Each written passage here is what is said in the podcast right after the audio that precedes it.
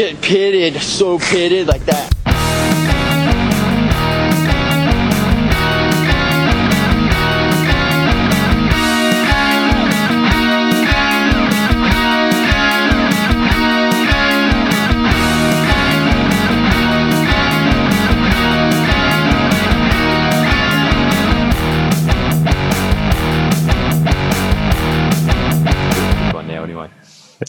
Welcome to Pitted, the podcast that pits one subject against itself and asks the question what happens when one era comes up against another? We tackle music, we tackle film, we tackle sports, and tonight we take on Faith No More.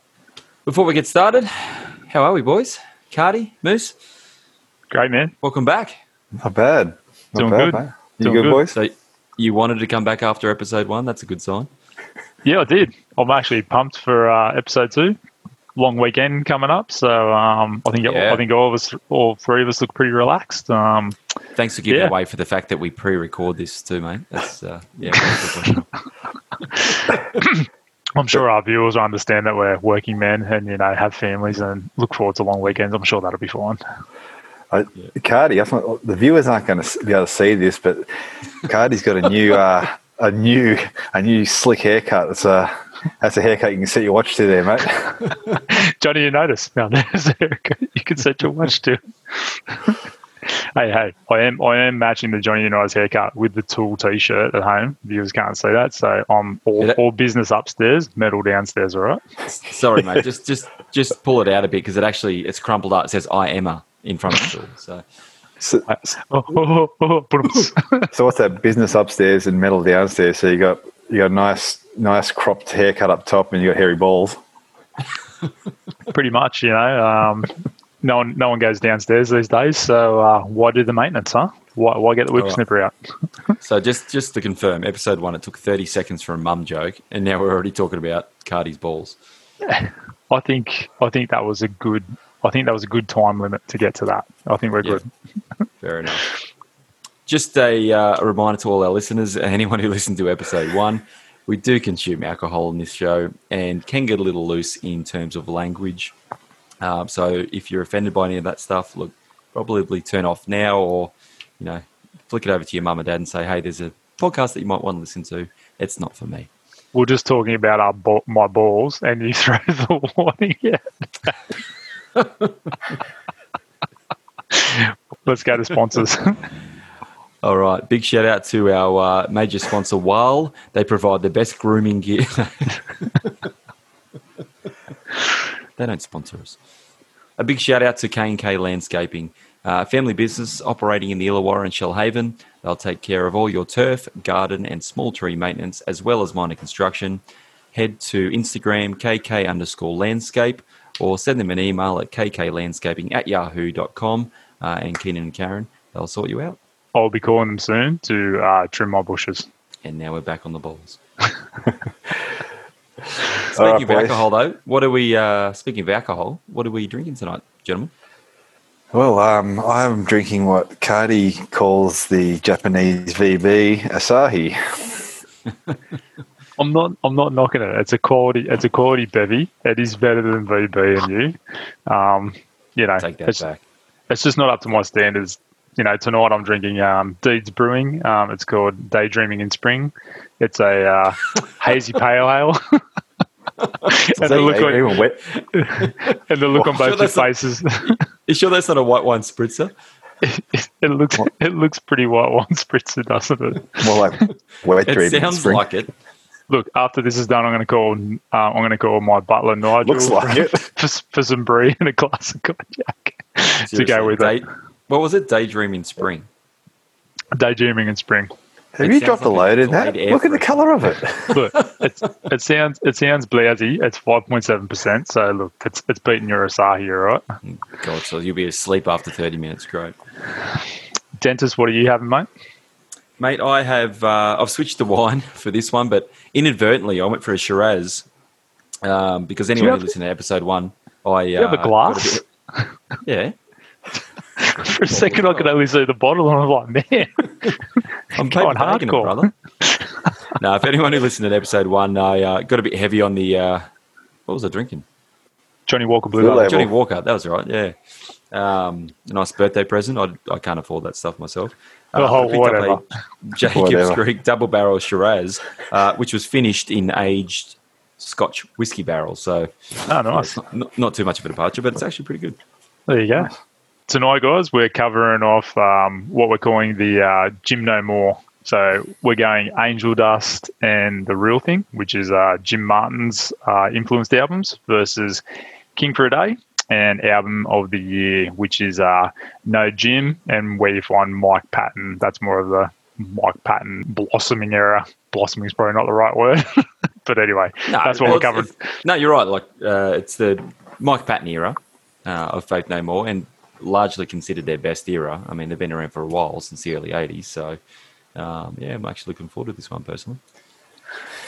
All right. So um, the way we're going to do it, we're going to do this in uh, two rounds. Um, it's going to be the usual. Um, we're going to compare the four albums against each other. We're going to um, round one. It's going to be Angel Dust and King for a Day, Fool for a Lifetime against each other. So that would be the transition from Jim to the No Jim era. And then in round two, we're going to pit the real thing, the first album that Mike Patton came into the band versus album of the year, which was their last uh, release in the 90s. We're going to compare the intros, the singles, and the outros. Real, the real thing and Angel Dust had five singles versus three singles on the other two albums. But um, coincidentally, they had a single as an intro and an outro on both those albums. So we'll include that in the intros and, sing- in the, the outros, and that will leave three singles versus each out of the albums. Cool. Let's let's cover off, boys. When did we first hear Faith No More? not so much hearing first, but I can still picture like you know it would have been six or seven when um, the epic film clip came out. I can Yep. just remember the color. Oh yeah, You know, it's quite it's quite an abstract film clip. Everyone's jumping around and whatnot. I just remember the flash and the colors and that. But I'd probably say I started recognizing their music was through Bill and Ted's Bogus Journey. First of all, at the start when Jim Martin comes into the into the movie, what was it again? What school was it? It was the Faith No More uh, spiritual, spiritual and theological center, and, And- yeah, which is brilliant. I love And he was what was he the was he the professor or he, he was Sir Jim Martin, that's Sir it? James, Sir James Martin. Sir Yeah. James Martin, Sir James, Martin. yeah. Yeah. But I remember seeing him in that film clip and then recognizing him, and then actually hearing Faith No More the first time was the the van scene driving out to the Joshua tree when Evil Bill and Evil Ted are going to kill him. Well, in- interesting anecdote. That didn't appear of any of the on any of the albums that we are pitting against each other tonight. No. But it was actually recorded in an, in a, like an original state uh, back for the real thing, and it was Yes. named what was it called? Sweet, uh, Sweet Emotion, something like that. Yeah. Anyway, it, was not, it wasn't as good as the final product, but it was still still pretty banging. Yeah, Yeah. Not, 1991. So it was like pretty much bang, like um, after the real thing, yeah, or at the end of the real thing, yeah. So, um, yeah, I found that interesting as well doing the research, um, going back and looking and going, hmm, didn't feature on any of them. It was on their greatest. It was on the greatest hits though. What about you, dentist? When did you when did you first hear the uh, the the spectacular base bass bass awesomeness of Faith No More? Yeah, it was pretty much similar to Moose, um, but I think in reverse order. So the first time I really come to attention was through Bill and Ted. Uh, basically, like when when uh, Sir James Martin, sorry, I almost called him Jim, came out and station. what a shithead! Um, What just two of the shithead. greatest lines in that movie. Um, but then, obviously, finding out who he was, and then I, I vividly remember watching the epic film clip, just with the lightning and just the music itself, though, as well. It was like nothing. There was like really nothing that was around at that time because you had probably the closest thing would have been almost Anthrax back in the eighties, right? With that "Bring the Noise" that they did with um, I know, gonna with the clock around Public Enemy. Public Enemy. That's the one. Yeah, so that was kind of the first real song that you had that metal versus rap stuff, and I remember I hadn't heard that yet, but when I heard Epic, I'm just like, holy shit! Um, and just the power of that chorus. Uh, and then you sort of explore a bit more, and obviously the real thing—I got that album, and you've got from out of nowhere, falling to pieces. You've got, you know, just so many great songs on the album. And it kind of went from there. Been a fan ever since. I—I wouldn't say I'm a devotee, but in doing the research back for this uh, this episode, Jesus, like I just know. fell back in love with them. Something severe. Yeah. have not like have not got sick of listening like over and over of, of Faith No More in the last say month. Mate, I was well, I- literally, I think I told you boys just before we went on, I went camping. I've got a story about camping I have to say before we get off. But um, since I've been back all afternoon, I've just been pumping all four albums in a row, just over Yeah. and over and over. Uh, one in particular, which I'll tell you about a bit later. But um, when I, so I took the family camping, uh, kids first camping uh, up in the Sunshine Coast hinterland. And it's a little, like a farm stay thing anyway, they've got this every morning at around nine o'clock. You can go and feed the animals. There's like pigs and geese and deer and all this sort of stuff. Anyway, this morning uh, we took the kids there, and baby goslings were born. It was awesome. The kids were loving it, uh, and then all of a sudden, the mother pig came and ate one of the goslings in front of the kids. There was screaming. There was tears. It was like. I, I couldn't believe it was happening right in front He's already dead. Jesus. It was brutal. Wow. Wow, Wow. so, uh, that's that's the trip I'm coming off, guys. So hopefully, Let's go. hopefully I don't have PTSD. Don't worry about you. What about your kids?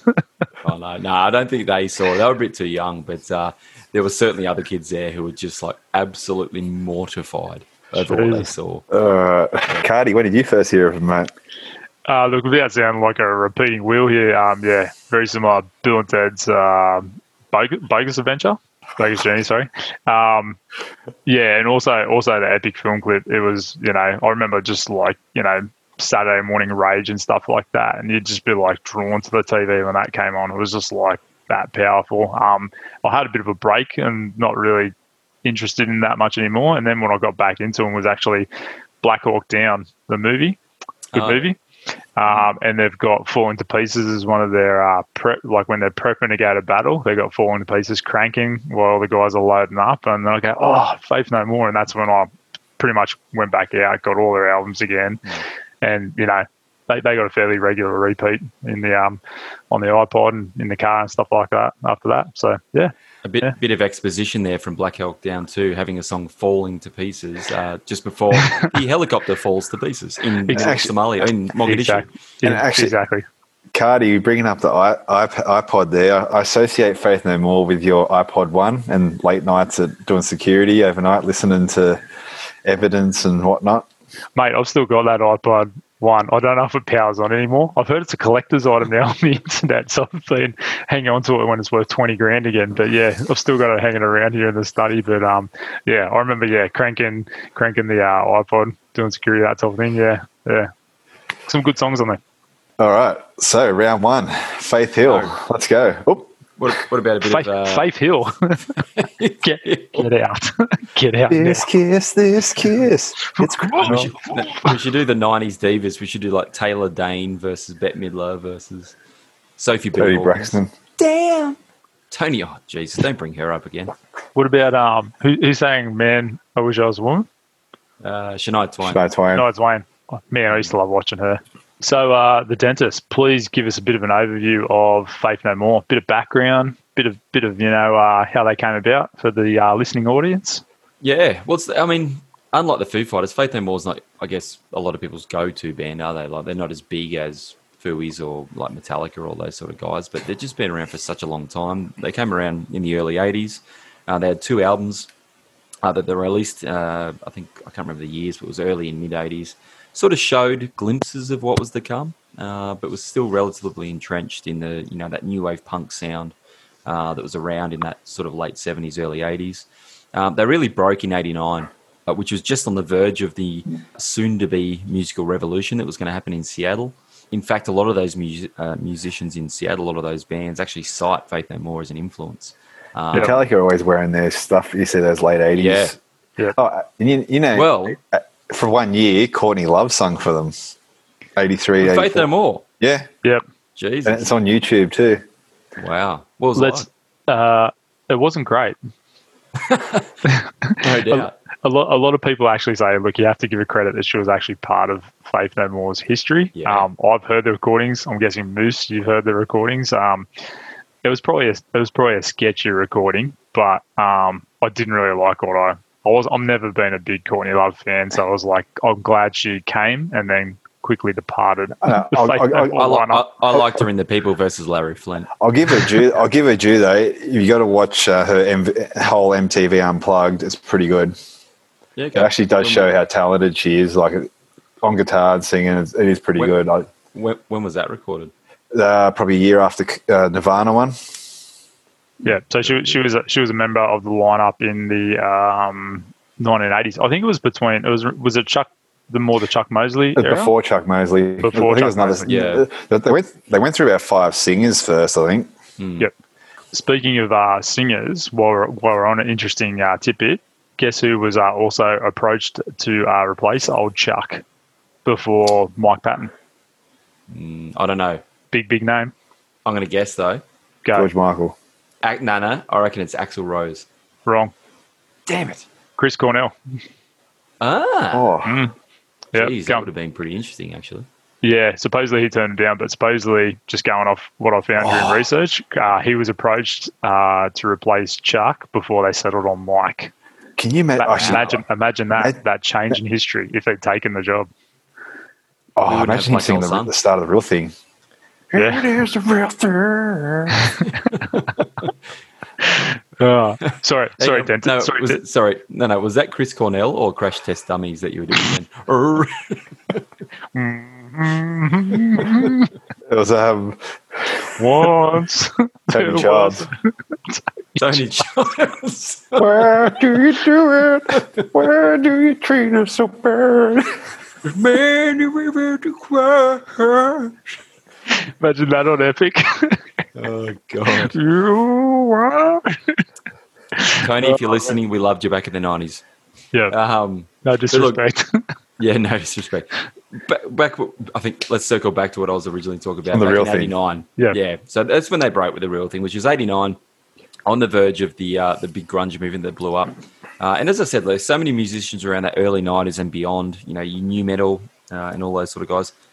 Every time I, I look at an interview or read an interview, they come up as an influence. So, and as we will find out during this this episode, um, some of their songs in particular, I reckon were the spawn point for a lot of those genres that come afterwards.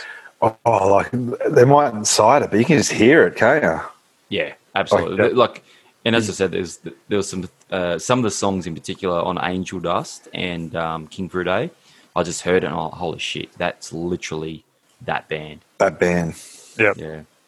Um, 89 was also, as we said, when Mike Patton joined, replaced Chuck, who was best known for the track We Care a Lot, which was an awesome track, had a really cool groove, um, that really percussive bass, which kind of defined their early sound in the early 90s there. It feels like Flea stung. You know that little bass that Pop and Slappy does before the chorus goes diddling diddling. It sounds like he's ripped that off of one of the, the Chili Peppers' later songs. Yeah, I can't remember possibly. whi- uh, off. Um, might be off One Hot Minute. Um, I can't remember which one, but Who, Flea ripped it off? Or? Flea ripped it off. Obviously, if it's a One Hot Minute. But um, that um, Chuck Mosley era, especially, have you seen the film clip We Care a Lot and whatnot? yeah. It's, it's around that mofo party, Chili Peppers. So they're both in the same sort of genre there, aren't they? It's, you can see it's it's really similar there. And even like uh, you know, we'll get into a bit later as well. But songs like the "Be Aggressive," like as soon as I heard that again, I was like, "Holy shit!" Yeah, that's kind of that mofo uplift kind of era, or even some of the one hot minute stuff as well. Kind of sounded a bit like that as Mm. well. So definitely some influence there. But And probably with One Hot Minute, you got um, what's his name, the guitarist out of um. Jane's Addiction. So then Yeah. that's the similar stuff getting dragged across there, isn't it? Well, Jane's Addiction were another one of the massive bands around that sort of late '80s. They had, um, you know, nothing shocking, which I still think is their best album. I know that Ritual D Yeah. I can't, I can't pronounce it, but um, you know the one with um, being caught stealing. But the one before that, nothing shocking. Yeah. but nothing shocking is still my favorite. It's got um, yeah, just awesome tracks on it. Avery's So, bass is so good. Coming down the mountain. Yeah. Anyway, but yeah, so so it was basically Faith No More and, and Jane's Addiction were the big ones at that time. Mike Patton came in. They recorded the real thing, which is kind of already done before he got there. And I think um, reading the some of the liner notes, uh, the producer was saying that basically Mike Patton come in and said, "Look, can I make a few changes here and there?" The band said no. He basically went away and record, uh, wrote the lyrics, the melody, and recorded all within a month period, which is pretty amazing when you think about the scope of some of those songs, like Yeah. Epic and Falling to Pieces. there's then it was a major shake-up um, after the next album, Angel Dust, which was arguably their probably most well-known album to date, when Jim Martin left, and that's where we're here right now. We're, we're talking about that that era before he left, and then and after he left. Um, Jim was replaced by Trey Spruance from um, Mr. Bungle for the next album, King for a Day. Uh, he then left or was fired, um, and then uh, was joined by Jon Hudson, who's been with the band ever since. Uh, and his first album was the album of the year, uh, which was released in 1999, 1997. Uh, my my apologies. Uh, which coincided with the greatest grand final of the decade, the Newcastle Knights versus Manly Seagulls. Man, that was that was the best day. It was so. I don't go I for the night, but just seeing um, just seeing Manly lose yeah. it's kind of like watching the Broncos lose these days. To all those Manly supporters out there, we're not apologising for this com- these comments either. No. They'll just have to deal with it. yeah. Yeah, sorry, Pop. But with Faith No More, for me, they're a real bands band. As I said before, you ask any rock or metal band that's come after them, they're on the list as their influences. They're just they they were huge back in the day. Um, they're, they're, still going. They had Sol Invictus back in 2015 or 2016, whenever it was. But you know, certainly the era we're focusing on now, that was their time. All right, round one. We're doing the intros. Uh, intro off Angel Dust is Land of Sunshine versus Get Out off King for a Day. Cardy, you want to start the ball rolling? Yeah, okay. So uh, I think we're probably going to be all very similar in these comments on Land of Sunshine. Big System of Down vibes, um, some Ghost vibes, more of a classic Faith No More style. Um, I reckon Faith No More, listening to a couple of their, their albums as well, probably Angel Dust more. Oh, maybe they get a bit of their sort of vibes from Queen as well, those sort of piss take lyrics. Okay. Um, uh, solid song, Land of Sunshine, bit of synth new metal throughout. Um, reminds me of obviously old school commercials in parts, you know, the here's how to order, you know, um, bit of running circus music in the background. It's, it's a cool song. Like, you know, it's very, very throughout versus Get Out. Now, when when I listen to Get Out, the band I the other band I think about um, is Incubus. I don't know if you guys are listen to much That's Incubus. Exactly the note I've got right here. um, okay, go listen to anyone that's listening, and you know, go listen to Get Out, and then listen to Nice to Know You. There are parts of those well, songs. Well, I was going to say actually, the real uh, feel I got from this one for Incubus yep. was in the Science days, that Science album. Yep. So new skin and, and those ones, certain shade, uh, shade of green. That's that's the era that come to mind for me. Yeah. Get out with Get Out. I got more of a system of a down thing with that. Really? That, yeah. That, yeah. that vocals and just the, the the the drum only sort of singing. Yep. Yeah. Yeah, I was getting more of a Incubus. Look, that's me personally getting a bit of an Incubus vibe out. of Um, great pump up song definitely more heavy orientated than Land of Sunshine. I just found Land of Sunshine's a bit more of a classic Faith No More song to me. Mike's obviously mixing it up vocally throughout the song as well with his classic sort of two to three different vocal styles. My preference out of those two would be I reckon Land of Sunshine's a better song overall. More complex, more classic Faith No More style.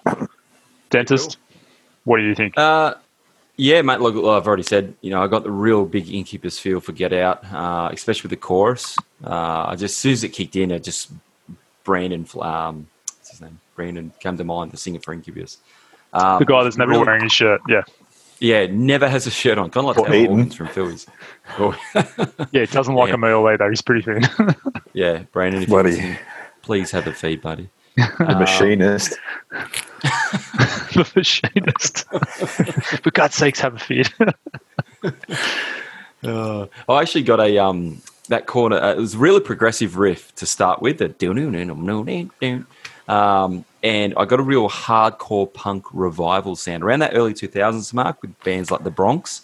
I kind of got that really um, that real punk feel as well, which I actually got for that entire album for King for a Day. I think they really kind of went away from that more progressive stuff in the in the earlier albums and more into that sort of that rapid fire punk delivery from the vocal point of view anyway. Um, but for me, and I think I, I mentioned uh, message Moose straight up. As soon as I heard this song, I said, "Oh my god, this is Ghost." This song, "Land of Sunshine," oh. had to be the precursor to go. So I reckon Tobias Forge probably looked at that and went, "Oh, well, listen to that," and went, "Yep, I'm starting a band, and that's our sound." Yep. I can Oh. literally imagine Papa Emeritus emerging on stage and singing that song, and I would have no idea that was a Faith No More song. That's that's how Man. much I think it influenced Ghost. Ghost. There you go. I, I, as, soon as, I, as, soon as, I, yeah, as soon as I listen to that, I, I can hear was Con Clavi Con Dio from Ghost's Yeah. first album, Opus Eponymous. But what I love is I love the bass pop. Yeah. Yeah. Yeah. But It's yeah, a cool it's, song. um, it, it it drives a lot too. It's got a really good bit. It just really Yeah. just continues. But in saying all that, I'm going to go against you here, Cardy. And uh, Get Out for me was a clear winner in this one. I just There I you love go. the feel. It's it's two minutes twenty seconds, I think, in total. Yep. But just so punchy. Yeah, so punchy, very aggressive. And um, mate, I I listen to that over and over and over. All right. There you go. So, so it comes down to our dear friend Moose. Moose, thoughts? so you, who do you go for, Cardy? I was, I was Land of Sunshine over uh, the dentist. Yeah, um, Get Out is, is a great song, but my connection with Ghost there, I have to take Land of Sunshine. Um, For all our listeners, uh, Cardy's giving me the finger right now because this is exactly how episode one went. All right. You guys have poor taste in music. I've got the better taste, yet I always get outvoted because this is a three person panel. Look, me, me and Moose had a call before this and said, look, we're just really here to fuck over the dentist and piss him off. So we're just going to vote against him no matter what he says.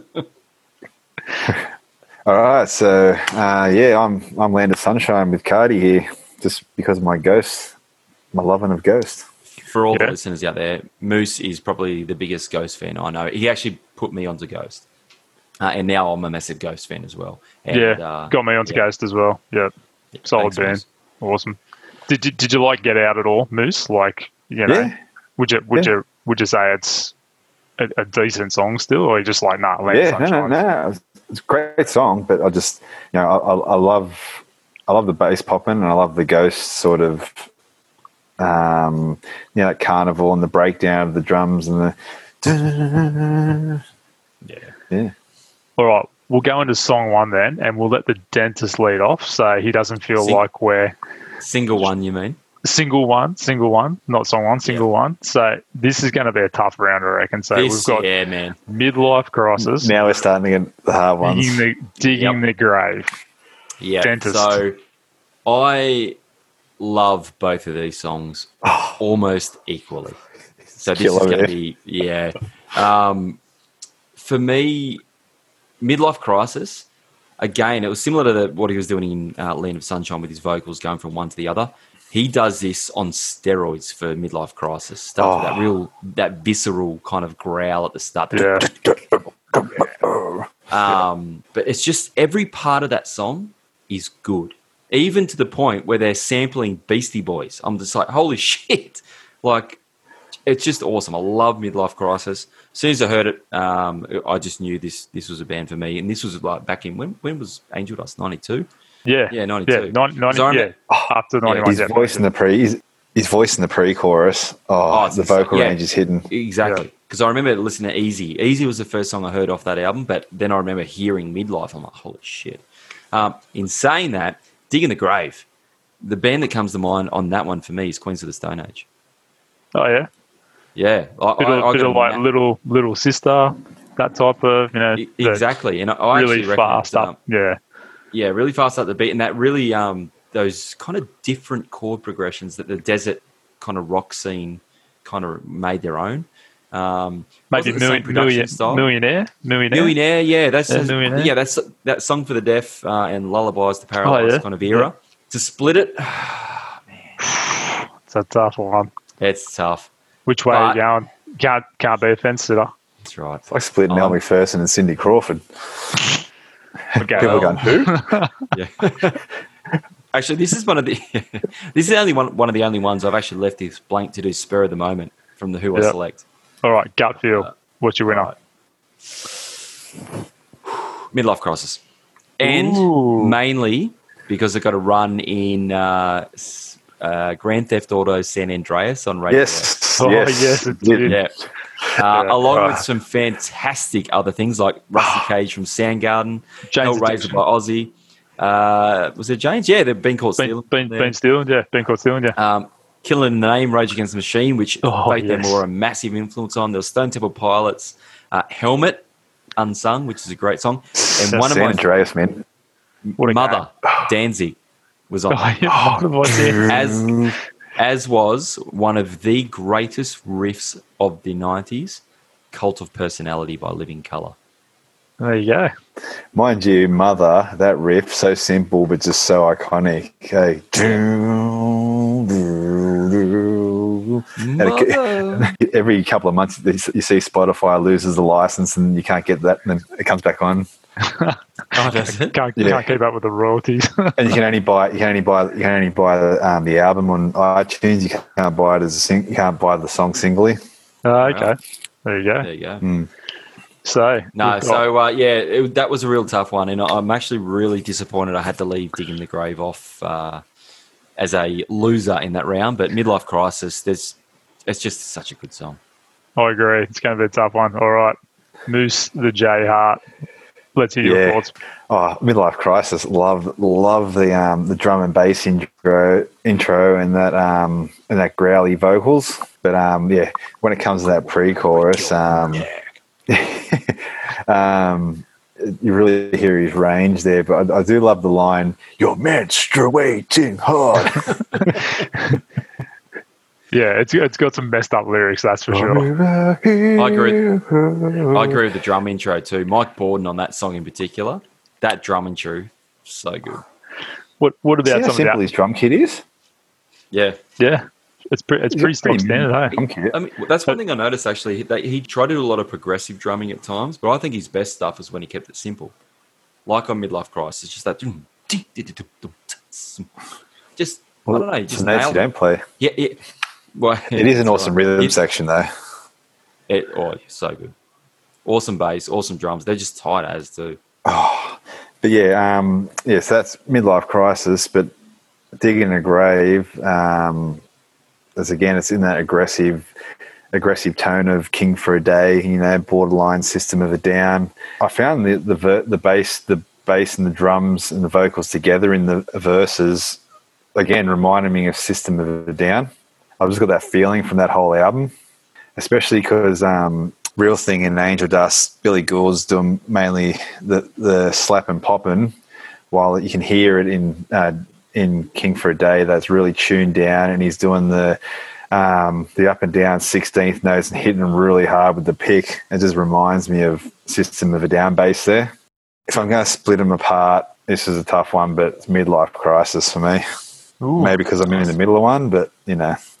I, was, I was actually thinking that when we were doing this. I said, "Where I think they'd mentioned, um, yeah, the lyrics. I'm I'm thirty something, sense of security, life, po- uh, like pockets jingling. I'm like, yeah, we're all we're all in our thirties and all going through that.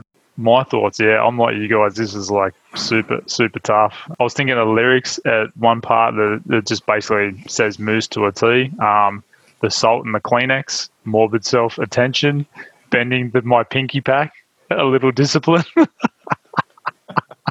Classic moves. um, look, yeah. Deleted Um, search history. deleted search history. Yeah, if we modern times, that would be deleted search history. Flushing Chrome's history. Um, yeah, I, I was with you guys. This is, this is a real tough one. The lyrics in Midlife Crisis are pretty good, but then again, I, uh, Mike Patton's been regularly quoted that he doesn't actually do lyrics that make sense a lot. He just do he does lyrics that sound good flowing off each other. So Yeah. like if you have a look at some of the flow of it, some of it doesn't make sense and other parts do. Um, Do you know, K- Kurt Cobain said the same thing about his lyrics. Like everyone put so much emphasis on the words that he sung, and he's like, dude, you know, I, That just I'd sing good. a line. Well, I'd sing a line that was right for the song, and then I'd hate it and want to make fun of it with the next line. Yep. But more often than not, it was about finding the right words to fit the whether it was the melody or the um the groove or whatever it was for the song. John Farnham reckons when he sings live, he forgets words all the time. He just chucks in in. words that sound to the rhythm, to the melody. Sure. I'm sure Ozzy Osbourne's had that problem for the last forty years. He wouldn't even remember where the fuck he is at times. Where am I? What country? where? What am I Mate, doing? look at him, Singing like- Ozzy. When, when Black Sabbath alive? first came out before um, before the Damage, he was actually man, he was a good looking young bloke, but wasn't he? Sorry for viewers at home. I just almost th- threw up my dinner and spat my beer at that comment. Don't ever say that again. You've been warned. I think someone put a no. breezer, a breezer in my Asahi. Maybe just edit that whole bit out. No, we're keeping No, it in. staying in. I want I want people to quote you on that going for. Oh, Ozzy Osbourne, yeah, he was a good looking young bloke. Who was? Wow. Cardy, digging a grave or midlife crisis? Just give me a minute.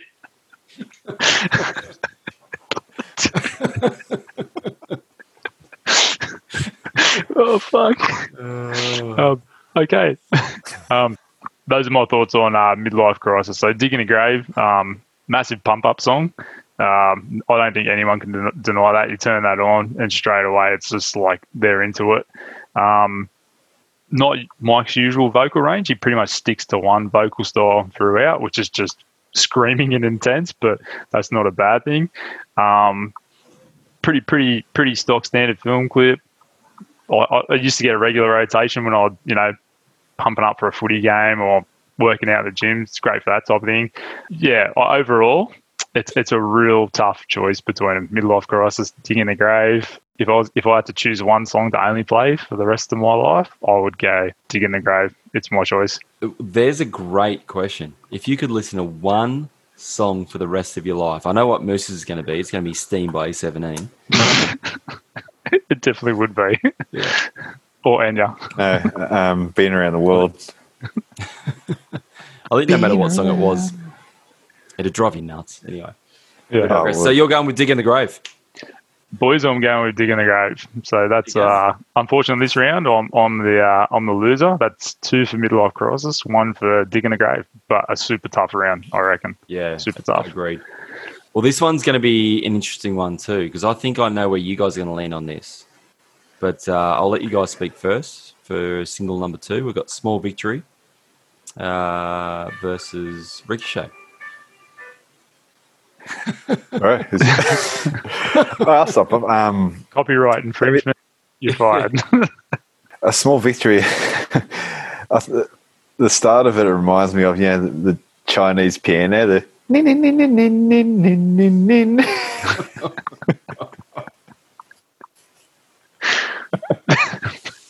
please carry on. Chinese piano, please carry on. it does, doesn't it? Nah. Um, Well, now it does. Again, now I'm, I'm not going to be able to unhear that now. I'm be thinking of a fucking Chinese piano. um, You just ruined But- the song for me. but I also got that. Um, it also um, it sort of reminded me of "Take My Breath Away" too. Like ding ding ding ding. Off um, Top Gun. Top Gun, yeah. Bit of mixture of that. But um, I love this. I love this song. Um, again, it's his. Um, really? Doesn't sound like it. It's got. It reminds me of Top Gun, which is an awesome movie, and it reminds me of the only song I can play on a piano.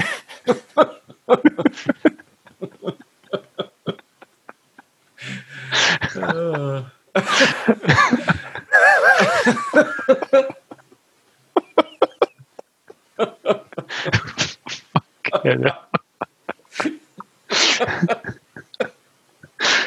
oh man. God. Oh, But nah, um, I, again, it's it's it's it's um, like midlife crisis. You get his vocal range in that pre-chorus, but I really like. I know this is the album that sent Jim Martin packing because it was too vocal driven, but you get his guitar. I love the guitar riff in it too. Yeah, you get you get some nice Jim in there. So Ricochet, it's a good song. Another it does for um, King for a Day. It actually gets his vocal range going from uh, deep and high, so it's varying it a bit compared to the other songs we've talked about so far, which are more on that um, you know that thre- uh, new metal punky sort of sound. I do like how it goes into that slow, heavy, slow format, and that's taking us back a bit to Foo Fighters and Nirvana from last week. Yeah, very Um, Yep. against each other, small victory for me. Just again, his voice in um, Angel Dust, it really, it's almost a 180 to the real thing. Gives me that late 80s sort of rock singer's vo- uh, feeling too. And that's a lot with the synth and the and just and just the the the music that's backing behind it. So it's uh, yeah, guitar really- riffs too, to be honest. yeah, no, and like when he, when he when they say you didn't like it because it's a vocal driven album, there's a lot of guitar in that album. Tons, some sick Yep. riffs. But that's me, small uh, small victory. is the winner. What about you, Cardy? Going between two. Look, um, a small victory. Great song. Mike Patton's doing his usual. I, I count two vocal styles in this one. He's not really doing the whole three styles, but you know, two two's still pretty good for Mike. More one more than most most people can do. Usual Faith No More heavy bass throughout. Um, Ricochet, great song, funny lyrics. It's always funny until someone gets hurt, and then it's just hilarious. I, I always find that part of the song pretty funny. Uh, here's a fun fact: it was actually called the song was actually called Nirvana before they renamed it to Ricochet. Okay, working title. Working title was Nirvana, based on the whole Courtney Love connection, and then they renamed it Ricochet. Part of this song reminds me of Rage, uh, Rage Against the Machine a little bit, um, like the intro and part of the song. Might, might just be me. Yeah, overall, I reckon Ricochet is a mad song. It, it's my winner out of the two. I'm going Ricochet over. Nice. Small Victory is a good song, but I, yeah, like if I had to pick again, if I had to pick one song and never listen to the other song again, I'm going Ricochet for that for that one. Okay. Well, I actually thought both of you were going to land on Ricochet. So, Moose, you actually really surprised me with that. Particularly given the intro you gave Small Victory, I thought, oh, yeah, that's going to lose for sure. No, no. But, um, yeah, no, you, you brought it back around. And I've got to be honest, I'm going to give the answer right up front and then I'll explain why. I'm uh, I'm with Moose. Small Victory uh, is my winner in this one. Um, Bastards. look, Rick, yeah, well, Rick, look, Ricochet's good. And I, I like, I won't say good. It's a great song. Um, in fact, from a style point of view, it reminds me a lot of Midlife Crisis and uh, Falling to Pieces from Real Thing, which means it probably could have sat on either one of those albums and wouldn't have sounded out of place. Um, so it's a really, really strong track. It's got sick lyrics, as uh, as Cardy said. I thought it builds nicely into the chorus and then has a really good bridge uh, section before coming back around again. Uh, but for me, Small Victory, it's just it's so unique. Like the, the piano in it that Moose mentioned before, it's got a really good chuggy guitar riff uh, from from Jim, and as I said, just re- it's just got a great groove um, and all the way through. Love it. So it's my winner. There we go. So we've got Small Victory two, Ricochet one. But now uh, it's ruined though because I'm only going to hear Chinese piano every time I hear it now. So Yeah, thanks for that, Moose. Same. I'm only going to think of Chinese piano now when you say the intro to Small I think I'm turning Japanese. I think I'm turning Japanese. I really think I so. really think so. The Vapors, great band. So, single number three, we've got Everything's Ruined versus Evidence. Again, two fantastic songs. Um, Yeah, I don't reckon it's going to be close, this one. It's not going to be close by who- what you choose, but uh, or who- individually, but it's going to be divided. Why? Yeah. well, it already is divided. What's the what's the running count? No, um, no got leave it, two leave it, leave it, leave it, leave it, leave it. Okay, Leave- okay, leave it for now. okay. Yeah. Leave it All now. right, leave it alone. I've heard that a lot. Um, so everything's. Ru- I'll start with Evidence. Actually, yeah, amazing song. Very, very different in tone. So when you're actually listening to King for a Day all the way through, you kind of got Get Out as a starter. You got Ricochet, and then straight into Evidence. It's kind of like, oh shit, they've taken a bit of a right turn uh, here, but on its own merit, a absolutely amazing song. The thing I love in this song the most is the doom doom doom doom doom but the interplay with the piano and guitar at the same time. Yeah. So on the second time around of that, when the guitar comes in, that's just as soon as I heard that, I was like, oh man, that's so good. You've got the very. Sorry. Are you watching the film clip or listening to the song? I just hit the film clip I was watching before. Sorry. Nice. Um, you hear that song and you're immediately transported back to the 90s, I feel. Everything's ruined. Love the piano intro. Oh. Um, actually reminds me of like a country practice uh, theme song to that. For, I don't know why. Country It- practice. it- for- Do do do do do do Yeah. do do do. when I was when I was do. making when I was making my notes, I tried to, to limit it to the first thing that I thought of, and that was the first thing I thought of when I uh, when I heard that intro. And uh, country practice. Esme Watson, she's probably dead now. Jesus. Um, actually, bring up the uh, can you bring up the country practice theme? Yeah. No worries. Uh, YouTube, a country practice. All right, I'll keep talking while you do that. Um, then it sort of transitioned into that heavy thrash style riff in the pre-chorus. Beautiful. Makes me want to go to sleep. Hey. Roddy, if you're ever listening to this, mate, please do that live. Start with the country practice theme and then go into everything's ruined. If you ever come, well, Okay, when you come what- to Australia, actually, let's plug that right now. They've got a tour happening next year. Is that right? 2021. Yeah. Yeah. Speak about going. Yeah. Yeah. Uh, When's that? March. March? February? Mar- I, I sent you boys the date the other night. February, March, Yeah. yeah. We should go. Whatever, whatever it is, we're going. Definitely. We're Definitely. going. Um, uh, has a great chorus, sick solo towards the end, very 80s, reminding me of the 80s. Oh, that's so good. Yeah, re- so good. Um, That really reminds cool me of Ghost.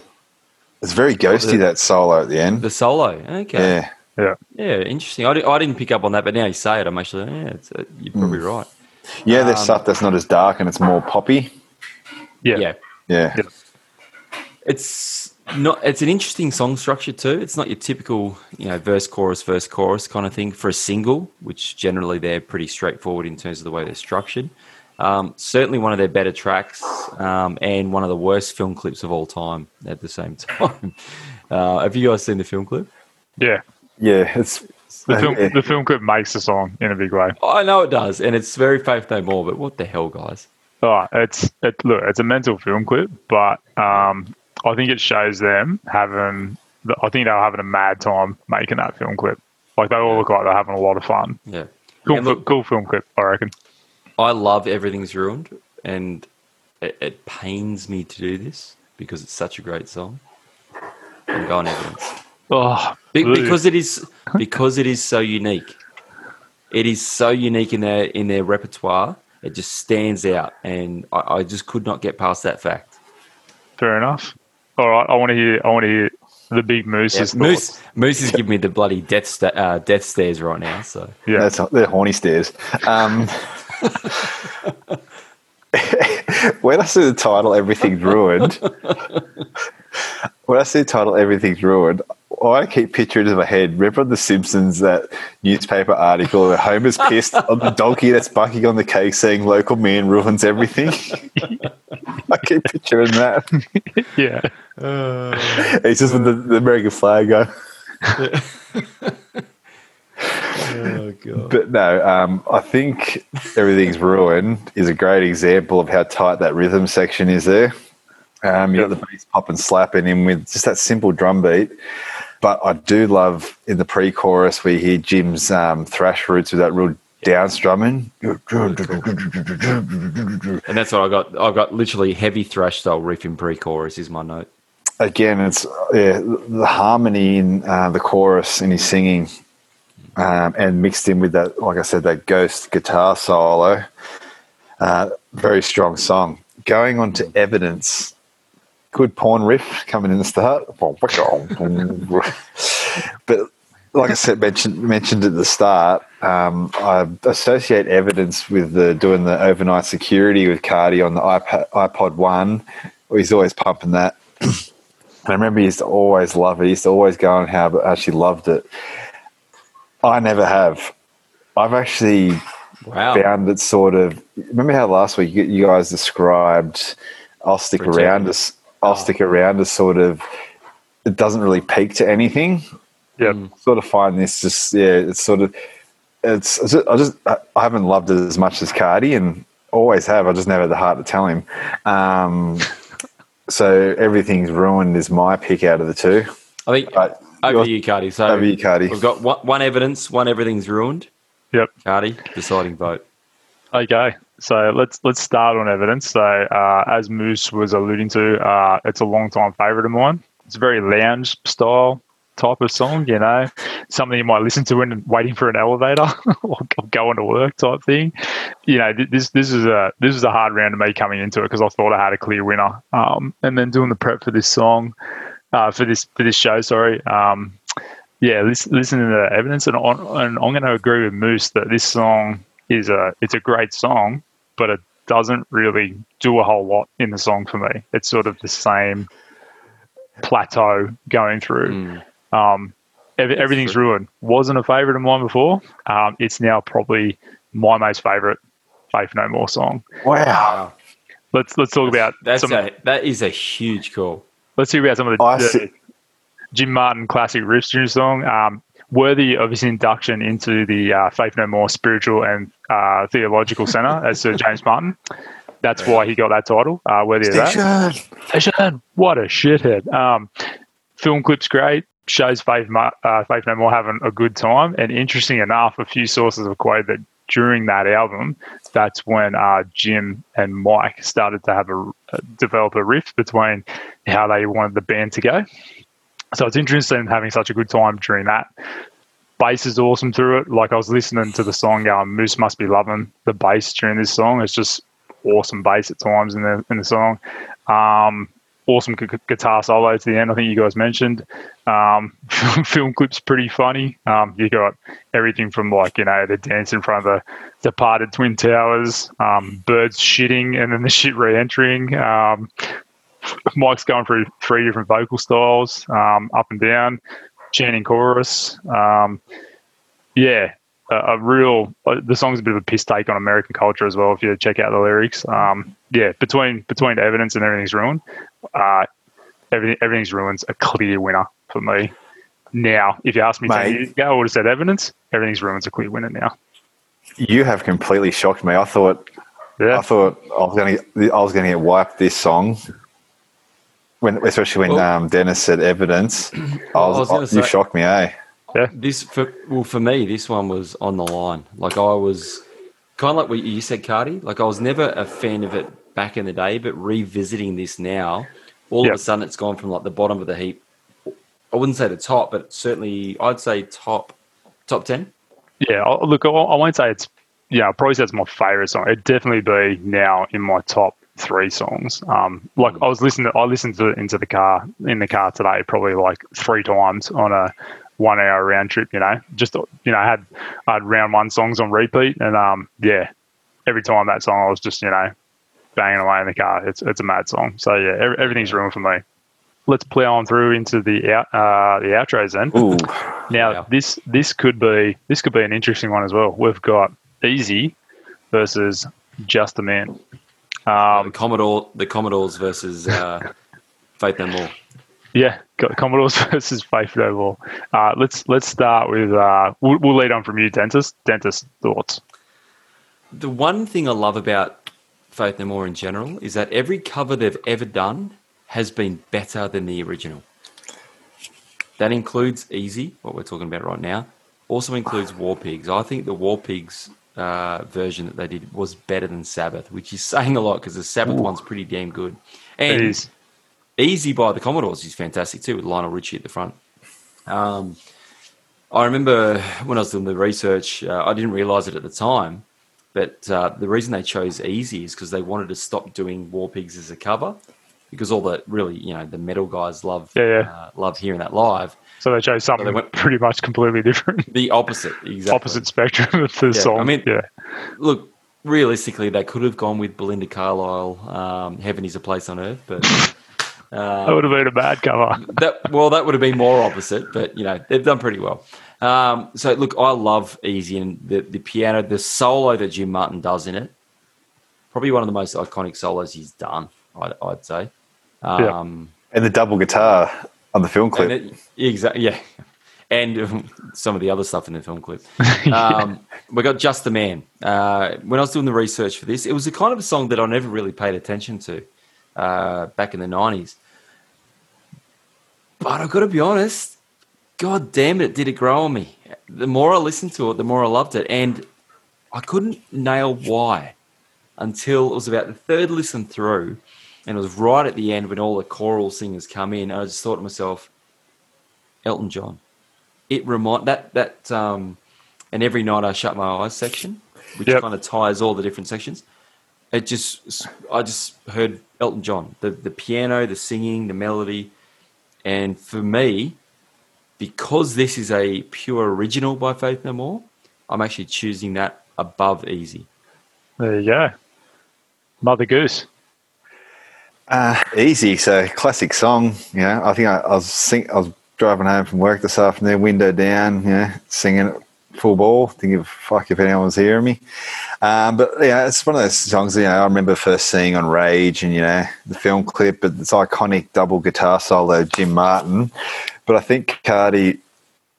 God, it never got old us doing this at the 154 minute mark where they go quiet and you go, and Cardy pulls out dick and all the girls go, ew.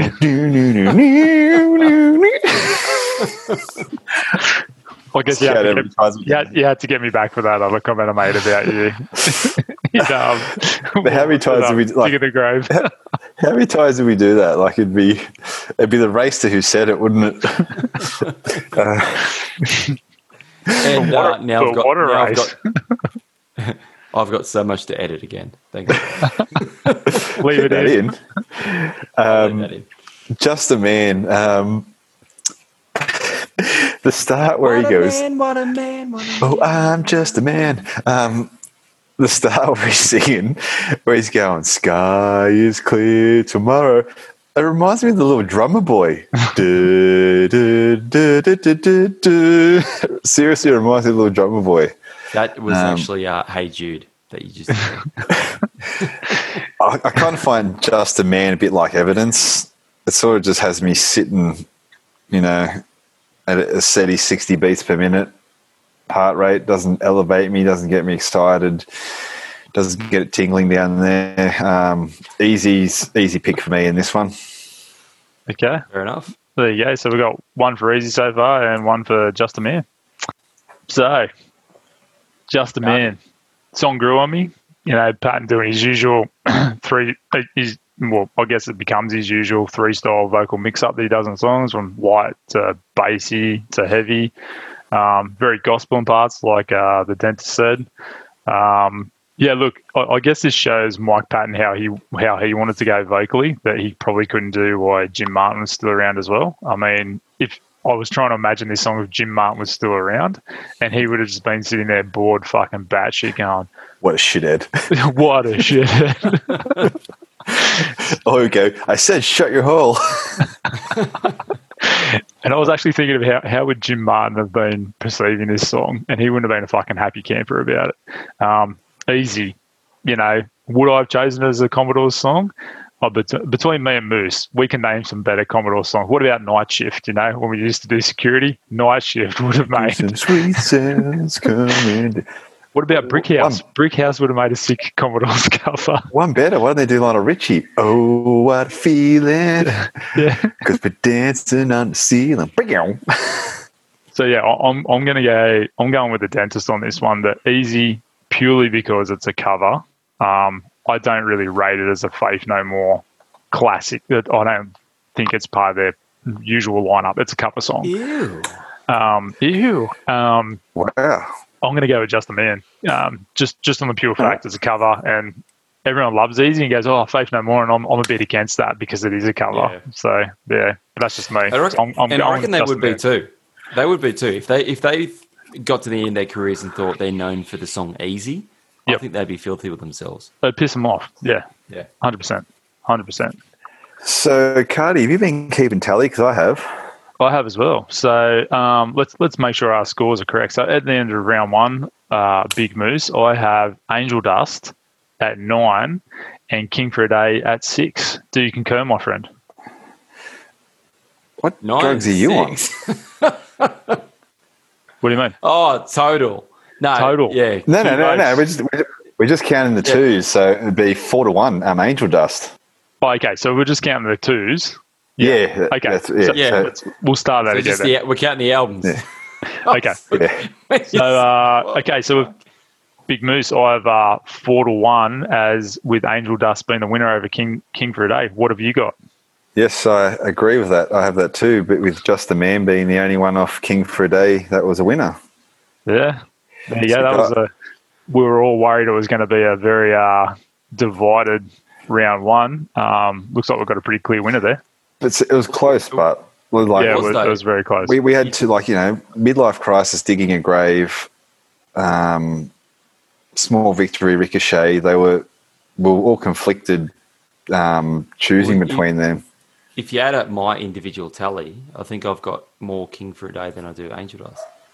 So Whereas- I've got three to three to two. Okay, boys, that leaves us now. Time for quick.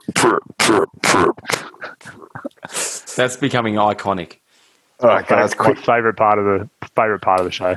This week's quick pit. It'll be twenty seconds each. Pick one favorite song off each of those two albums, and then which one of those two are your favorite. Okay, I'll- I'll, I'll start the quick pit off, guys. So from Angel Dust, um, my favorite non-single is Caffeine. I love the heavy down strumming, heavy vocals mixed in with the melody. On uh, King for a Day, it's the gentle art of making enemies. I just love the System of a Down pre-chorus riff and vocals. Um, and I'd pr- out of those Five two, seconds. I'd probably pick Gentle Art. Nice. Cardy. Nice. Uh, okay, so off Angel Dust, I'm going uh, Be Aggressive. I, I find that's a pretty pretty funny song. Um, heavy at the same time, funny funny lyrics. Um, and off uh, King for a Day, I'm going with Mother Goose. The gentle art of making enemies is, is a fucking ripper of a song. Um, any Faith No More fan should have that in their top ten for sure. Easy winner, mad song. Which is interesting because you've got aggressive versus gentle, and you've gone for the gentle.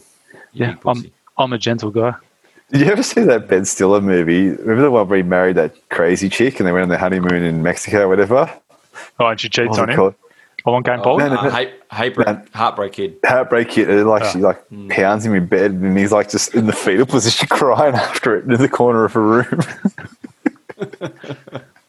I think I've watched this movie. I'll- We'll have to. It's pretty funny. anyway, Dentai. Dentist. Uh, yeah, mate. I'm going to go with uh, Moose from Angel Dust. I'm going to go caffeine. Uh, just that, that down strumming reminded me about Tool with some of those pentatonic those sort of riffs uh, and the time changes. Loved it. King for a Day. Love gentle art of making enemies, and I think that could be a strong contender for my ultimate album. But I'm going to go with The Last to Know. Uh, and the reason is I just I listened to it over and over and over. I got strong so, uh, Stone Temple Pilots and Smashing Pumpkins vibes at different sections, uh, and the key changes in that, as I said before, I love. So I'm going the last to know from King for top winner. There you go. You know, with caffeine, to write the, the lyrics for caffeine, he'd sleep deprived and drive, just drive around all night, not sleep, and just watch people in like dingy cafes and whatnot, get inspiration to write it. Seriously, Yeah.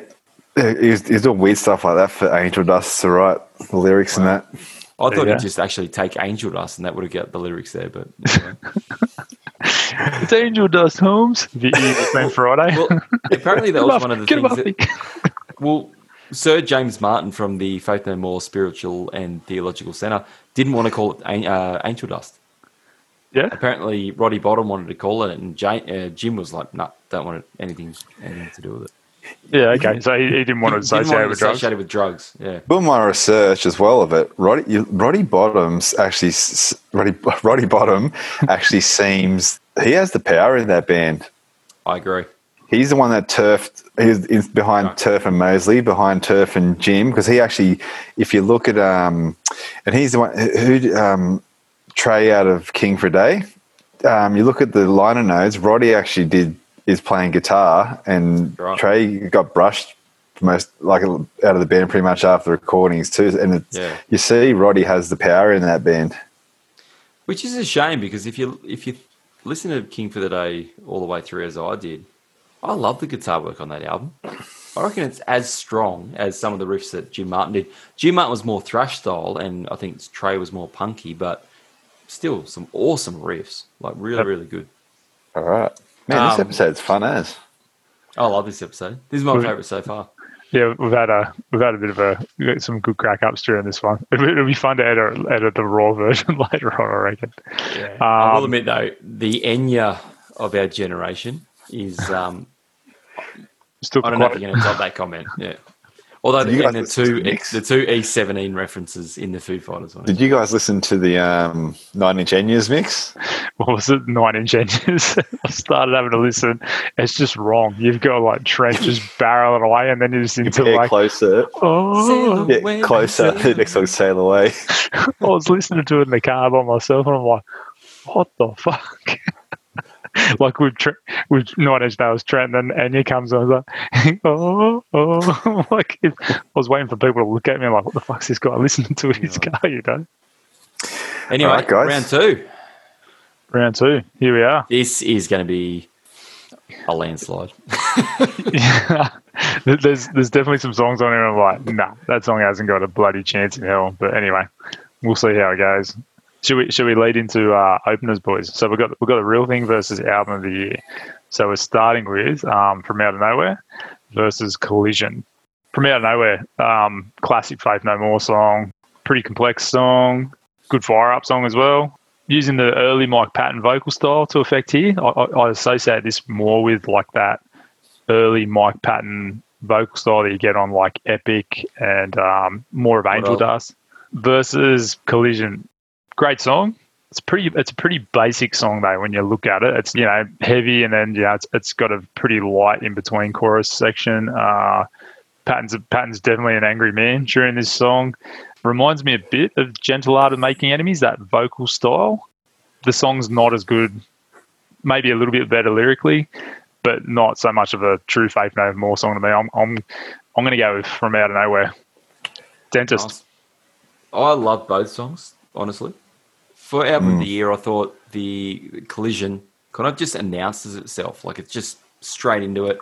Huge bass tone, which I love. I love a really prominent bass uh, in, uh, in in a song. It's got that scream vocal style, which, as I said before, he's gone from that you know that whiny schoolboy into the punk thing, more screamo, um, and it really reminded me of like Helmet, Mark of Cain, uh, kind of vibe in the uh, particularly in the chorus.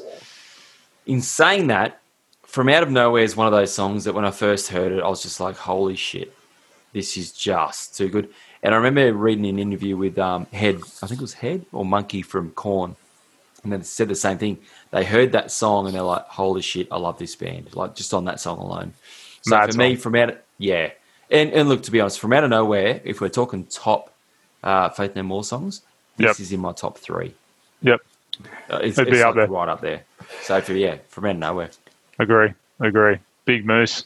Thoughts? Yeah, like first song in his first album, sort of like in that vein of we're talking about. This is a call with um, Foo Fighters. You know, it's like the first song, the first album, which for Foo Fighters, the first album that Mike's in. I love those little bass runs in it. The doo doo doo doo. Always loved as like pumping this album for years. I never gave album of the year much of a listen in, to be honest, other than a few of the singles, and then revisiting for this, I actually gravitated towards Collision. Oh, I just love the dirty, low tuned guitar and riff. What it reminds me of, what it makes me think of, if they had produced Saint Anger properly, that, that's what it should should have sounded like. The bass in the verse is very similar to the Saint Anger bass. It's that it's that down picked drop C or whatever. So I was surprised when I've picked Collision out of this. You going with Collision? Okay. Yeah, as Oh, much as. I've Look- pumped from nowhere, I've pumped the real thing for all these years, and always loved this song. Just Yeah. doing this proper research and actually giving it the time and putting them against each other as an opening song, Hmm. I've gone Collision. I'm, I'm Yeah. kind of glad you did though, because the more I listened to album of the year, I started to appreciate some of those songs more. I, I actually love Collision, and I think it actually pairs really well with the uh, the closer on that album, Pristina. I think if you listen to those songs back to back, which I did a couple of times, they actually line up really, really well. All right, we're on to uh, Epic versus Ashes to Ashes. Cardigan, where are you on this? the cardigan. Um, ashes to ashes. I, I find this song's very much like Evidence, that very lounge style. Jim's departed, obviously, and again, he wouldn't have a bar of this. He might. He might have a bar of it. It's pretty heavy with uh, riffs at times. Rock's pretty hard. Uh, Mike's sounding very bassy, heavy at times. Um, I was reading through the YouTube comments actually just to insert a bit of uh, humor here. Someone made the comment, um, Mike Patton's looking like Keanu Reeves mixed with Gary Oldman. and, I was, and I was thinking, you know what? I'm like Gary Oldman, and, I, and then I was thinking of Gary Oldman. Gary in- Reeves. Have, have you seen Gary Oldman in uh, Leon the Professional, where he's Yeah. like the coked up, always off his head cop with the slick back hair? And I'm like, it actually looks a lot like Mike. So I, I had a bit of a crack up of that. Yeah, look, Ashes Ashes, great song. Again, it used to be probably one of my favorite Faith No More songs. Um, Epic is a, a more iconic classic Faith No More song and, and film clip. You know, if you ask anyone about, oh, what songs the Faith No More sing, someone's going, oh, yeah, they sing Epic. You know, I've seen the film clip Yeah. of Epic. Great, great head Jim headbagging song. You know, um, Sir, Sir James Martin's having a good crack in this song. Good solo around the two minute 15 mark. Um, piano work closing out the song, which I, I, I find is a good end to the song. Overall, kick ass song, and I find it's like the quintessential Faith No More song, you know, covering that perfect period of Mike coming in, but Jim still, you know, um, having a decent crack. So um, out of those two, uh, Ashes to Ashes, Epic, I'm going Epic. Uh, Dentist, what are your thoughts, mate? This, for me, was the hardest one out of every single pit we've done to date because Ooh. these are my top one and two Faith No More songs. Ooh. Yep. And to make things even harder, I actually alternate between which ones are my favorite. Look, to be honest, I'll run through the songs before I make a decision. Yep. For Epic, for me, the title says it all. It's just an epic song. Like that that chorus in particular, that uh, with the chords and the sing- the vocals. And the good thing about it is too, like unlike a few of the other later, like on the album of the year, there's a few tracks on there where the verse just goes on and on and on. To get to the chorus or the good bit of the song, it just takes forever. For Epic, it takes about 30 seconds, if that, Yep. to get to, and it just repeats the chorus over and over, which is so good. Ashes to Ashes, that opening riff in particular, has been one of my favorites for a long, long, long time. Uh, and the vocal, the actual lyrics of this, I love. I think it's one of the best lyrics, uh, lyric- lyrical songs he's ever done. Um, It's got a pretty good Nice. start to the song. Like Oh, that. it's awesome. Pretty boring film clip though. it's a boring film clip, but it's very Sabbathy kind of song, like really heavy, really dark. No section is too long or too short, kind of like Epic in a way. Um, I like the verses with the deep kind of bassy baritone uh, vocal, and then you've got the, that kind of piercing guitar line, that chugga chugga chugga chugga. Um, really good juxtaposition between these two. As I said, I kind of float one and then the other. It really depends on what mood I'm in, but I'm going to go with Epic. It's just Ooh. it's so iconic. It's ridiculously iconic. I thought you'd had Ashes to Ashes all wrapped up there. I was almost well, I was almost going to. I was almost going to, but I've got to go epic. It's just it's it's you think of Faith No More, you think of epic. It's that simple. Yeah. That's, that, those, were, those are my thoughts, yeah. Yeah. Mother Goose, Moose, thoughts, big fella? This this is the hardest decision I've made to make. Um, you got two completely contrasting songs. Epic, like look at the bass in the two songs. So epic, you got that slappy sound. Doom, Slippy, slappy, boom, slappy. boom, boom, boom, boom. And Ashes to Ashes is real that down tuned strumming. Billy Gould's one of my favorite bass players. What I love about him, he has all those skills that say Flea does with the slapping and popping, but unlike I guess Flea, who probably sticks in that that sort of playing only and finger playing and whatnot, um, Billy Gould goes both. So to what music they're playing, like you, you see some songs as finger pop slapping, others it's jazz, others it's picking, down strumming and whatnot. He kind of reminds me of John Entwistle from The Who Oh, good who reference. also was like that. Yeah. Who would it, they reckon even mid song he'd be picking up picks, dropping picks, flamencos like, but he but he would also play to what the song was. Funny Oh, oh fact: Do you know how John Entwistle died? Fifty-two years old of a heart attack in a Las Vegas hotel next to a hooker with a bag of coke. Liv- living What- the dream. What a Actually, way Doc- to go. Dying the Dream, I think that's called. It was just his time. but, but Um, But uh, well, you mentioned John Entwistle. John Paul Jones was like that too from Led Zeppelin. So everyone like raves on about um, Jimmy Page as being this you know virtuoso guitarist. If you actually listen to the bass in a lot of Led Zeppelin songs, it's very very similar to what you're talking about here with Billy Gould. Very complimentary, and he does what the song needs, which is uh, pretty cool. Yeah. But yeah, going back to the song, like Epic's that iconic "Faith No More," you know, it's the in, intro to how I saw them. Yeah, I can't. I'm, I'm only going to repeating what you guys said about the song. And like I said, this was so hard, but I, and I never thought I would. But pairing it against Ashes to Ashes, I've gone Ashes to Ashes. Yeah. Ooh, I understand that. Um, yeah, that's fair enough. I don't like it's. It was a it's- tough one. It was a real like, tough It's one. not because Epic's not good, but I think I think Collision going into Ashes to Ashes. I, I like the heavy tone of the, that song, Ashes to Ashes, and yeah, I don't know if this is because I've listened to Epic so much, and like I said, I've listened to the real thing like on repeat forever since I've ever had it. Um, but yeah, p- pitting against Ashes to Ashes, I've gone Ashes to Ashes. The good thing about both songs are both don't age. As No. far as No. I'm concerned. Like you can still listen to both now, and they're as fresh as they were back in the nineties. I actually, but I actually thought when Ash to Ashes came out, they got a new singer. Okay, yeah, right. They're like what? That's they're three octaves apart. The voices, aren't they?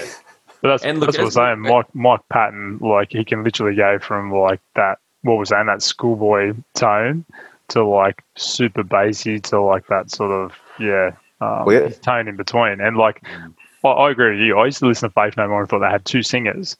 And then I was blown away and someone go, it's one guy. And I'm like, fuck off, it's one guy. I'm like, no, it's one guy. Where's I'd go four- check out the videos. I'm like, holy shit, it is one guy, you know? Like, Mm. He has a four octave vocal range. Apparently, like the, he has the biggest range in um, popular music, and I think Corey Taylor's second. In rock, yeah, Yeah. him, Corey, and uh, I think Chris Cornell was up there too, if from memory. But Chris Cornell's voice is so powerful that he couldn't control it live sometimes, could he? Some, oh well, he had a bit of a drinking problem too, which uh, didn't help. Yeah. Same as us on this podcast, by the way. So we have the winner with uh, Epic for that one, and just by sound, I think both of us, or any of us, could have gone either way on that one. So I think Epic, so. Epic's just got it on the day. I reckon. I reckon if you asked again in a week, probably lose. So I reckon if you asked me about two hours, I'd probably say Ashes to Ashes. yeah. So we're going to uh, Falling to Pieces versus Last Cup of Sorrow, which could be an interesting round as well. Why don't you keep going on, Moose? We'll go back to the dentist after that. Yeah, um, Falling to Pieces, great song. But again, I've got yeah, that little piano bit, of like do do do do do do. So it makes me it reminds me of like Boom Crash Opera, bloody. It's the best, you know, best thing. The do do do do do do do. What I really love about the song is now in the first two or three um, pre-chorus, he goes indecision crowd, but the third, the last one, he goes indecision. I love that last one, so good. He screams it instead of like uh, falsetto it. Yeah. Going on the last cup of sorrow, that bit at the start where it goes, oh, oh, it sort of reminds me of Nickelback when he's singing like that, like the bad Nickelback songs. I Okay, do. well, I'm Wow. stop you there. Wow. You've brought E17 and Nickelback into this podcast. hey, And then, and yeah, hey, non and then, yeah, Jesus. you agree, Dennis? Non-hit Nickelback songs Yeah, are very they're heavy awesome. and very good. I, I will admit, Chad, if you're listening, mate, stop producing hits and go back to the heavy stuff. That's your best. Absolutely. Yeah, hits make the money and the heavy stuff for the crowd at the concerts. Sure. But anyway, um, the, that the, the verses with that sort of reminds me of a bad Nickelback song. But his voice in the um, chorus, the "Your last cup of sorrow," That's pretty cool. that's good. But as a song as a whole, it doesn't really sit much against "Falling to Pieces." It's pretty lame, bit of a filler. So "Falling to Pieces" for me. dentist. Uh, Thoughts, my friend? Ooh. Yeah, falling to pieces. Look, for me, um, it's right up there in probably my top five Faith No More songs. For me, it's not so much the chorus. The chorus is very poppy, and I don't tend to like a lot of poppy kind of music. I like the the darker sort of minor progressions, but the verses, uh, I, I just can't get past it. It's, it's beautiful. Um, you know, back and forth, I sway in the wind. Just Yeah. beautiful lyrics. You know, you've got that real. You can picture what he's singing about, kind of thing. Uh, so good vocal melody. It's got a cool rap section. For me, it's a no-brainer. Last Cup of Sorrow. First listen, I liked it. I loved the riff. Had a catchy chorus. When I re-listened to it, I actually got bored. Yep. It's a bit drony. I actually questioned after multiple listens why the hell that was a single. Yeah. There are actually stronger songs on that album that could have been a single than that one. So for me, yeah, clear winner, falling to pieces. Yeah, my thoughts. Um, last couple of sorrow. Um, I find the lyrics are okay. You know, like Mike doing his usual vocal ranges. Um, the film clip's pretty interesting, I guess. Um, if anyone wants to have a bad trip, take drugs and then watch it from like the two minute mark. But you guys watch the film clip? It's like Mike's head with like spinning colors and shit around it, and I'm like, holy just, shit! just just to keep it PG, the drugs you're talking about are ibuprofen. yes, yes, Yeah. exactly. Yep. Um, Not Rohypnol or acid. no, no, definitely not acid. Um, Why did you go with Rohypnol first? so sus, man. All every comment just you just you just lead with the most sus thing no, straight he away. literally could have gone with any other drug. and He went with the Rohypnol. Christ, he could have gone with Panadol, paracetamol, Yeah, have ibuprofen, Rohypnol and you wake up with the acid in your hand. cough syrup, anything. Starts with Hypnol. um, Herpy tablets.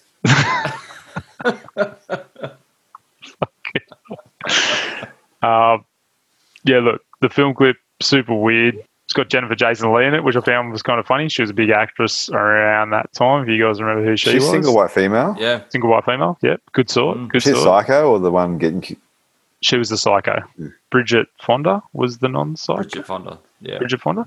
Um, does it beat Falling Pizzas? Yeah, I'm with you guys. Doesn't even come close. Um, Falling Pizzas um, got me back into probably Faith No More with Black Hawk Down, where they're prepping for battle. Jim Martin looks super bored during the film clip, which I find is funny. It's just like he couldn't fuck. He just wants to be Oh, somewhere else. I think that's his style, though. but like, he looks like see- he's even having. live. Yeah, he just Just- holds the mic like that. And But you look like in everything's ruined. He's right into that, and then you watch this one. He's just like the look on his face is like, "Get me the fuck out of here! I want to be somewhere else." Um, reminds yeah, me. Epic, Of Ep- he's, Epic is Yeah. jumping around copying Anthony Kiedis. won't even get on the uh, Anthony Kiedis hatred between uh, him and Mike Patton. Long story there. Um, well, well, let's tell the story. Like, Kiedis accused him of copying his style, which yep. there's some song. When I was doing the research, I could actually hear it. I, I don't know if it was because I knew about the conflict or whether it was because I actually heard the similarities, but um, trying to think what song it was. It might, it might have been Be Aggressive, actually. Um, I could hear it so much in that song. Yeah, but then we care a lot. They would have had to have said this is exactly like our mid '80s albums. Yeah, that's right. Yeah. Exactly. But you see what uh, Mike Patton said in like 2001 or something like, um, "Well, if Anthony if Anthony stops taking drugs, he can come and have a dance off or something like that." yeah. that's He's, right. he's always he's always stirring the pot. And I think But, uh, I don't know if, I don't know if you guys will disagree, but I think if you put them vocally with each other, Mike Patton's another Oh, another shit. level. I'd, he'd wipe the floor with him. Yeah. yeah, he'd smash him in a in like a, a vocal sort of sing off against different styles, different pitches, different you know. Um, because I, I compared the two, and although Chili Peppers is a mad band, um, Hmm. fuck vocally they're not that strong. If you if you pair them up against Faith No More, you know. So Well, I'll tell you what though, if you did a pitted episode, uh, Blood Sugar Sex Magik versus Californication, for example, yep, the vocal style that Kiedis does on Blood Sugar Sex Magik very rap based, but then he tried since Californication has been very much kind of trying to sing melodically. So yeah, yeah, whereas I think Patton he, he just does both fluently. He can do does what he wants song. basically during Yeah, the song, just does it up, one song. down, bass, heavy, yeah. Yep. and, and pulls it off like to the point where I think Moose was saying it before. I actually thought they had two singers until I actually knew Hmm. Faith No More. I was like, oh, cool, they've got two singers. Oh, what the hell? Then we've got one guy who can do two different vocal ranges that well, you know? What's Um, the better haircut though? Is it the undercut that he had for real thing, or is it the uh, slick back Keanu Reeves slash Gary Oldman? Gary Reeves. I'm going the Gary undercut. Reeves. Gary Reeves. I'm going the undercut. yeah. Sounds like an accountant, doesn't he? he does look like an accountant. Gary Reeves, CPA. Yeah, he's got the eyebrow piercing. Yeah, totally. Like you think about it, two years apart, and like his his style looks like, you know, like eighties to nineties was such a shift. He was like, he was late nineties within two years. He went from uh, eighties to late nineties, like in two years. Like he was like, fuck it, I'm going where everyone's going to be later on, um, in the nineties. But um, yeah, Falling Pieces, boys. That was a uh, the first clear winner we've had, which was which is. You know, Actually, if we put it back that to episode one, we had a Yeah. few clear winners.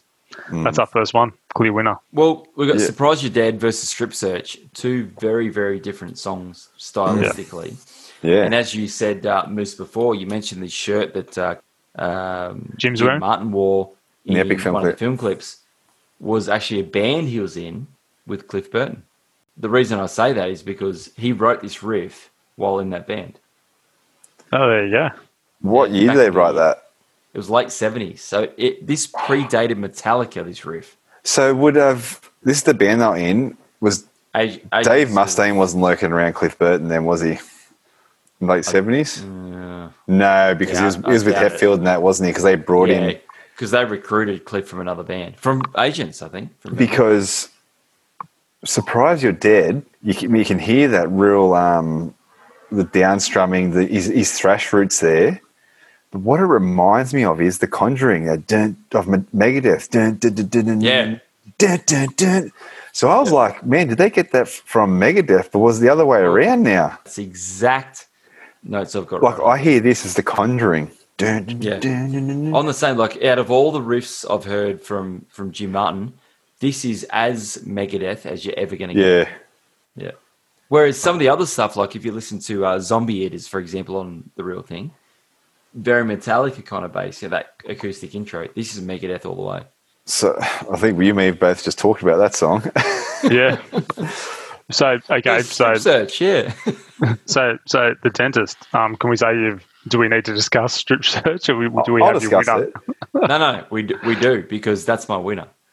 Ah, okay, we'll discuss away. I love Surprise You're Dead, and I love it for the, all the reasons that Moose and I just talked about. Um, and extra credit too for that song using an exclamation point in the title, as we do for Pitted Podcast. Uh, but Strip Search, similar to um, A Small Victory, very unique in terms of the rest of the album. Amazing vocal melody, great video. Reminds me a little bit of Massive Attack. That you know that song. Teardrops. That's the one. And uh, I thought it contrasts really well, uh, just musically as well. So for me, in fact, it reminds me of, um, and this song come after it was "Emotion Sickness" by Silverchair. I don't know if you guys remember that song off Neon Ballroom. That's the one. That is my favorite uh, Silverchair song. Mine is I know, um, I know yours is pure magic. in shade. How good is Frogstomp? Frog Stomp, by the way. What's disturbing is 14 year olds wrote Frog I know. Stomp. They're singing about Suicide. war in Israel, suicidal dreams, pure massacres. Anyway, Yeah. What, what pick on Um, the frogs? No, so strip search for me. I um between these two, I love the thrashy elements of surprise, but strip search is the winner. Yeah, right. Okay. Strip search. Moose thoughts. uh, surprise you're dead. Love it because actually doing the research, I was like, man, I, I was like, that is a Megadeth song. It's off Peace Sells. Like, I listened to Peace Sells again, and I was like, man, that's such a great album. I feel Strip Search is a bit of a bad Type O Negative cover. It- the voice he does in it, he's, he's sort of doing a bad version of Peter Steele. I don't think that sort of, I don't think it suits Faith No More that. Um, so So it doesn't. Yeah. It doesn't at all. But that's why I love it. See, I like Type O Negative, so I just think it's it's a bit too gothic for Faith No More. So I've gone with Surprise You're Dead just for the sheer fact I just love the the, the thrash roots in it. Yeah, okay. I, I thought this one, yeah, would have gone.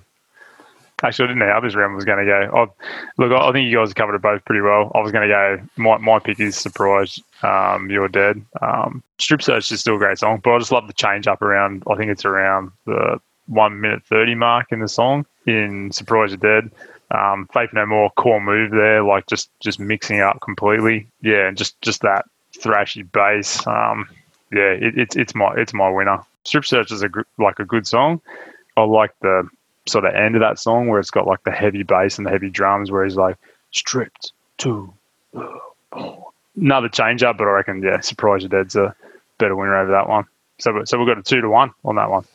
There you Hmm. go. Yeah, Well, that's outros. like I said before. I think falling fall, was it falling to pieces. The only one we've had a clear winner on Yeah. Only one. this whole episode. Um, outros now. Edge of the World versus Pristina. We're pitting some classics here. Um, Really? I've got a clear winner on this one.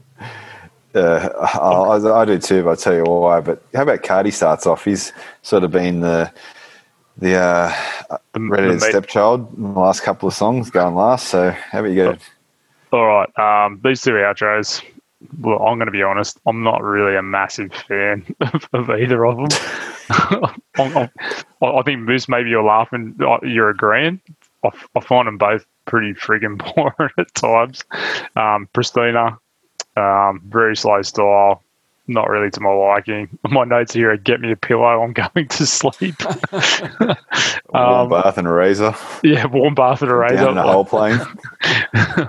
like Mike Mike mixes it up vocally again, but this song doesn't scream classic Faith No More to me. It's just like they're having a bit of fun and just whacking it on the end of the album. Um, Edge of the World, very slow as well. Um, a loungy style of music. Probably their best example of that is uh, Evidence, or I guess Ashes to Ashes apart. But yeah, um, my winner on the outros, I wasn't really clear on either of them, but I, I listened to both of them a lot, and I just went, I'd rather not listen to Pristina anymore over Edge of the World. So I'm going Edge of the World. uh, Fair enough. Yeah. go. What about you, De- Moose? Dentist, I'll go here because I think you're probably going to give a more passionate answer than Cardy or myself. You know me. You know me too well. I think Edge of the World's probably an, the intro into. It's probably the only song on Real Thing where Mike Patton might have had a bit more room to make some influence in it. I, when they say that everything was recorded before he wrote the lyrics, I find it hard that Jim Martin would would actually contribute to making this 'cause I, I, I thought the same thing. Because this feels this feels like this is sort of the usher, end of Jim in the, the songs before it, and this is him. This is Mike Patton's sort of um, influence in the bank. It's going to lead into the next album. Going on to Pristina, man, it takes a while to get into the song. Um, Yeah. the One thing I do like about it is the ending part where the orchestric part, and, and it sort of reminds me of Life Eternal by Ghost. Nice. But really, with these two songs, I'm just picking the better one out of the two bad songs, um, Pristina, just because of the Ghost Edge of the World. It's doesn't even fit in with that album. I think I just Yeah. don't know where it's going. Like you know, it'd, it'd, it'd be better off. It'd be better off on. It'd fit in better on Angel Dust. It'd be better off on the cutting floor, I think, is what you meant to say. Um, but I agree with you. The exact notes I've got here are it reminded me of Black Velvet by Alannah Myles without any good parts to it. so I Oh. like Alannah Myles, and if you Google her, she's actually a pretty good sort. Um, and Black Velvet with that. That's what reminded me. It had that The- doo-up start. The, Velvet. miss, Oh, the Yeah, missus used to kind sing of it in karaoke. bump, Good Yeah. bump, bass bump, run. yeah. Do do do do Actually- do do do do. and- you saying that it reminds me of bloody um um Frank Stallone. Yeah, Um, take gonna take it back. Do do do do. Do-do-do-do, take it back. Take it I back. don't know. What's the beat? Can we, And can we cut for anyone- this part out later? No, no, no, absolutely not. Do you know if you watch the first two Rocky movies, right? The uh, w- when Rocky's walking the streets and he goes, Yeah, to they're by the the drum fire. by the drum fight. That's his brother singing. Frank Stallone, brilliant. I love Take Me Back. I actually listened to it yesterday. Um, back to these songs though, I agree with Moose. For me, Pristine is actually pretty good. And if you, Uh, I get I didn't say it's pretty good. I said it's better out of the two bad songs. okay. Well, Correction. but but Cardy, you said, oh, you know, it kind of doesn't fit, or you know, it's very boring, doesn't do anything. I kind of disagree. It it it starts off very sparse, but then and it takes two and a half minutes to get to it. But at that two and a half minute mark, it, that bit there, they should have continued that entire song with like just kept repeating that over and over and faded out at the end. If they did that, I think that would have been a clear winner for this one. In saying that, Edge of the World for me, I agree with Moose. It kind of doesn't fit with the real thing, but also really didn't fit with Faith No More anyway. And I know they're eclectic, but I just Yeah. you know, it didn't resonate. It'd be So better on a me- B side on a single. If that, Yeah, if that, Like, I wouldn't if- include if- it at all. If you're going to write a song like that, why wouldn't you give it to someone who does that kind of style? Or like if you're Alannah trying Myles, to- for example. Hmm, I don't know. Why did bloody Metallica do Lulu? Yeah, that was a mistake. Someone, someone, You should delete it. someone, someone no longer produces in music after that. well, here's another one. Should have should Metallica have gotten rid of Bob Rock? I, I get Saint Anger, but should they have continued? They should have. They should have got rid of him after bloody Black album. Like you can't produce something that big and expect it to follow like with the same. You know what I mean? And expect Yeah. the same person to follow it up. I didn't mind Load though. There were some good songs on that. It wasn't a great Hey. album, but there were some pretty good songs. They went with Jake Gyllenhaal and Aquaman too. Nice entourage reference. If, if look, Um, if, you put, if you put load and reload versus any of the albums before that, do they come close? We did this last week, didn't we? Um, Yeah, we kind of referenced Lo- Reload versus Master of Puppets. But what if you went Load versus Death Magnetic, for example? Ye- oh, okay. Well, Okay, I'd have to go through Yeah, that properly. Yeah, you get what I'm saying though? yeah. Like maybe towards Hardwired, where it's a little bit more thrashy, it's a little bit harder. But Saint Anger and Death Magnetic, I thought they were probably their two weakest albums outside of Reload, of course. And like, But ev- Lo- sorry, you go. No, I was gonna say load. Like, there's some songs on that, like "Bleeding Me," uh, "Outlaw Torn," uh, "Ain't My Bitch." Yeah, it's, it's "Wasting My Hate." It's pretty good songs on. okay, I'll give you that. Ain't My Bitch is a good song. there. You ain't my bitch. But I think, um, but I think, that's it's a mad song, actually. It's pretty good. I think everyone. But when remember when Death Magnetic came out, everyone was, like, "Oh fuck, sick!" Metallica's back there. They were, but then you actually listen a few times. and I think when it first came out, everyone was just like, "Thank fuck, it's not like Saint Anger." Yeah, they were. they definitely The bit, were. the bit, that, but I was like that, Moose. I heard um, the day that never comes. I, I remember it clear, uh, clearly. I was on the way back from Canberra, driving back to the Gong, and uh, it come on the radio. I was in the middle of nowhere. I was in like up the top of Jamberoo Mountain. a somewhere. road to nowhere. But it got to that thrashy bit where it really takes off, and I was just like, "Holy shit, they're back!" And then you heard the rest of the album, and you're like, "Oh, maybe they're not." Yeah, that, that song that, that's, that song Unforgiven was a three. standout. That was a mad song. It was good. Oh, I didn't mind Unforgiven three, and I used to love when Moose used to go, "Because you're Unforgiven three. Just ru- you're right. When you put it that way, it just doesn't It doesn't. It doesn't work. And in What fact, about- I remember. what about Unforgiven Four? You reckon that's coming around? Oh, it will absolutely. But going to Hardwired, some of those songs on there, I remember hearing Hardwired the song for the first time, and Brownie messaged me, uh, and he goes, "How good's this?" And I wrote back straight away, said, "Reminds me of Slayer, the intro." You know that really. Yeah, it was very different. It was it was very different to some of the other stuff I'd done before that. Like totally different to Load, Reload. Maybe not different to Saint Anger in its style, but Saint Anger was a shit style of shit version of that, whereas Hardwired was good. If Yep. you made Saint Anger the first three songs and the last three songs as an album, six songs, maybe chuck in one instrumental like they used to in the eighties. You'd have seven it songs. I know they did eight in the eighties, but you'd have a good album then. Yep. Yep. Yeah, I agree. So, So, the running tally is: Do you want to do the the uh, you want to do it this time, Moose? yeah, okay. Calculating, Four to- calculating. Four to one to the real thing. Yep.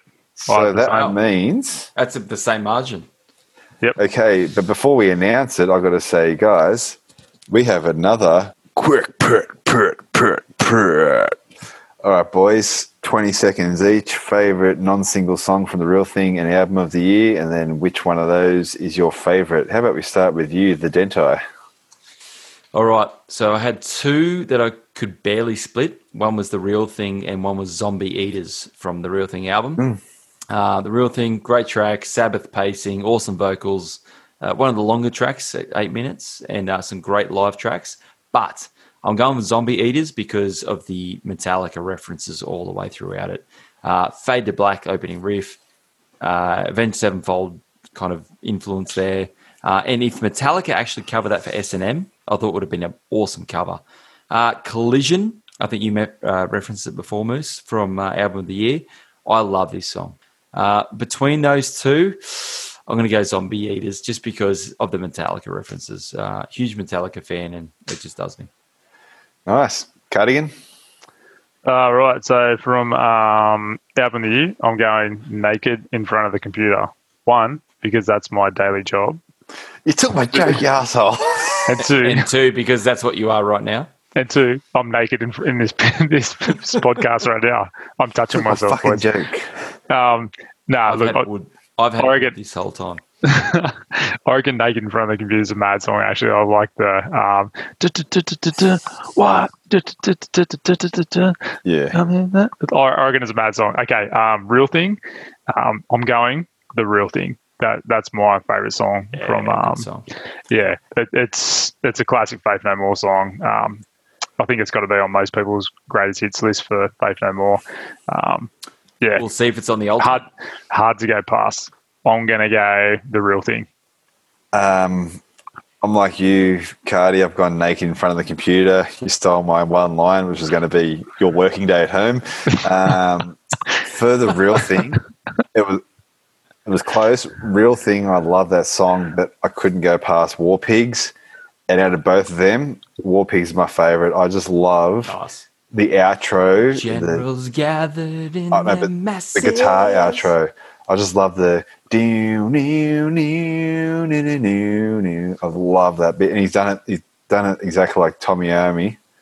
Um, as you said, dentist, your favorite zombie eaters had had that um, Metallica fade to black. I, I- I found that the start was um, very yeah the the slower songs by um, Black Sabbath. Yeah, okay. I, I heard Black Like Sabbath in that. changes and that. Yeah. Hmm. But anyway, okay. Yeah, well, I, I will admit, I found it hard to split Real Thing and Zombie Eaters. And actually, when we get to our ultimate album, I'll explain that a little bit more. But um, like Real Thing for me, great song. Surprised it wasn't a single, Yeah, I know. given that Edge of the World was put forward as a promotional single. I'm like, Yeah. Jesus, there was, there, was, there were better songs on that Remember- album than that one. Heaps Remember- better songs. Remember we saw Faith No More about five years ago at um, Soundwave. Soundwave, and they kept Yeah, it teasing. awesome. They kept teasing that intro to Real Thing, and they never played it. Mm. I remember my look on my face Oh, was It was no, no. It was was, like when- not. I was going to say it Was was Slayer? not bad. Yeah, it was not as bad as the look on your face when I think it was like two years before that. You went to you, like, it was Slayer's last concert. I think Jeff Dunham died after that too. no, no. We saw them two years. We saw them two years before. It was the there was the one about four years before at Sydney. Yeah, yeah. When they pulled out because um, Tom had laryngitis or something, he was in hospital. The look on your face. I've never seen a more devastated man in my life. All right, so just going off um, the two rounds, we've got Angel Dust and the Real Thing eight to two. Um, looking like we're more in favour of the Jim Martin era, but we're going to go now on to our ultimate albums, and it was twelve songs each. All Yes. songs each. Yep. Yep. This will give us actually the better indication of where we sit because pitting the songs against each other, where they come in opener and singles and whatnot, it can sometimes give that unfair advantage, like as I found with Ashes to Ashes versus Epic and Eric, you did with Evidence. But I think in this these ultimate albums, we'll see, I guess, where we do favour really. Um, You get does anyone, what you want. yeah, does anyone- anyone want to put their hand up on who's starting? Yeah, I, c- I can I can lead off if you want. Go see, man.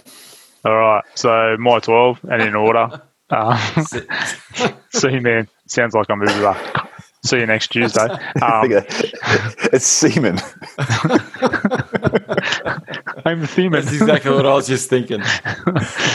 Um, so I went similar to episode one of Pitted Podcast. Go listen to it if you haven't already, um, where I've tried to structure my greatest hits. So it's got a bit of order.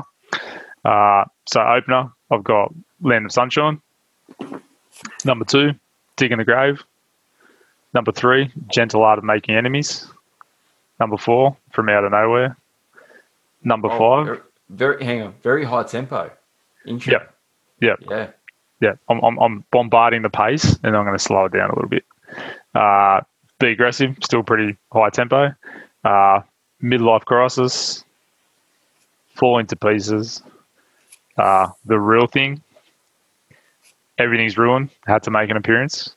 Uh, ashes to ashes, ricochet, and then to close it out, epic.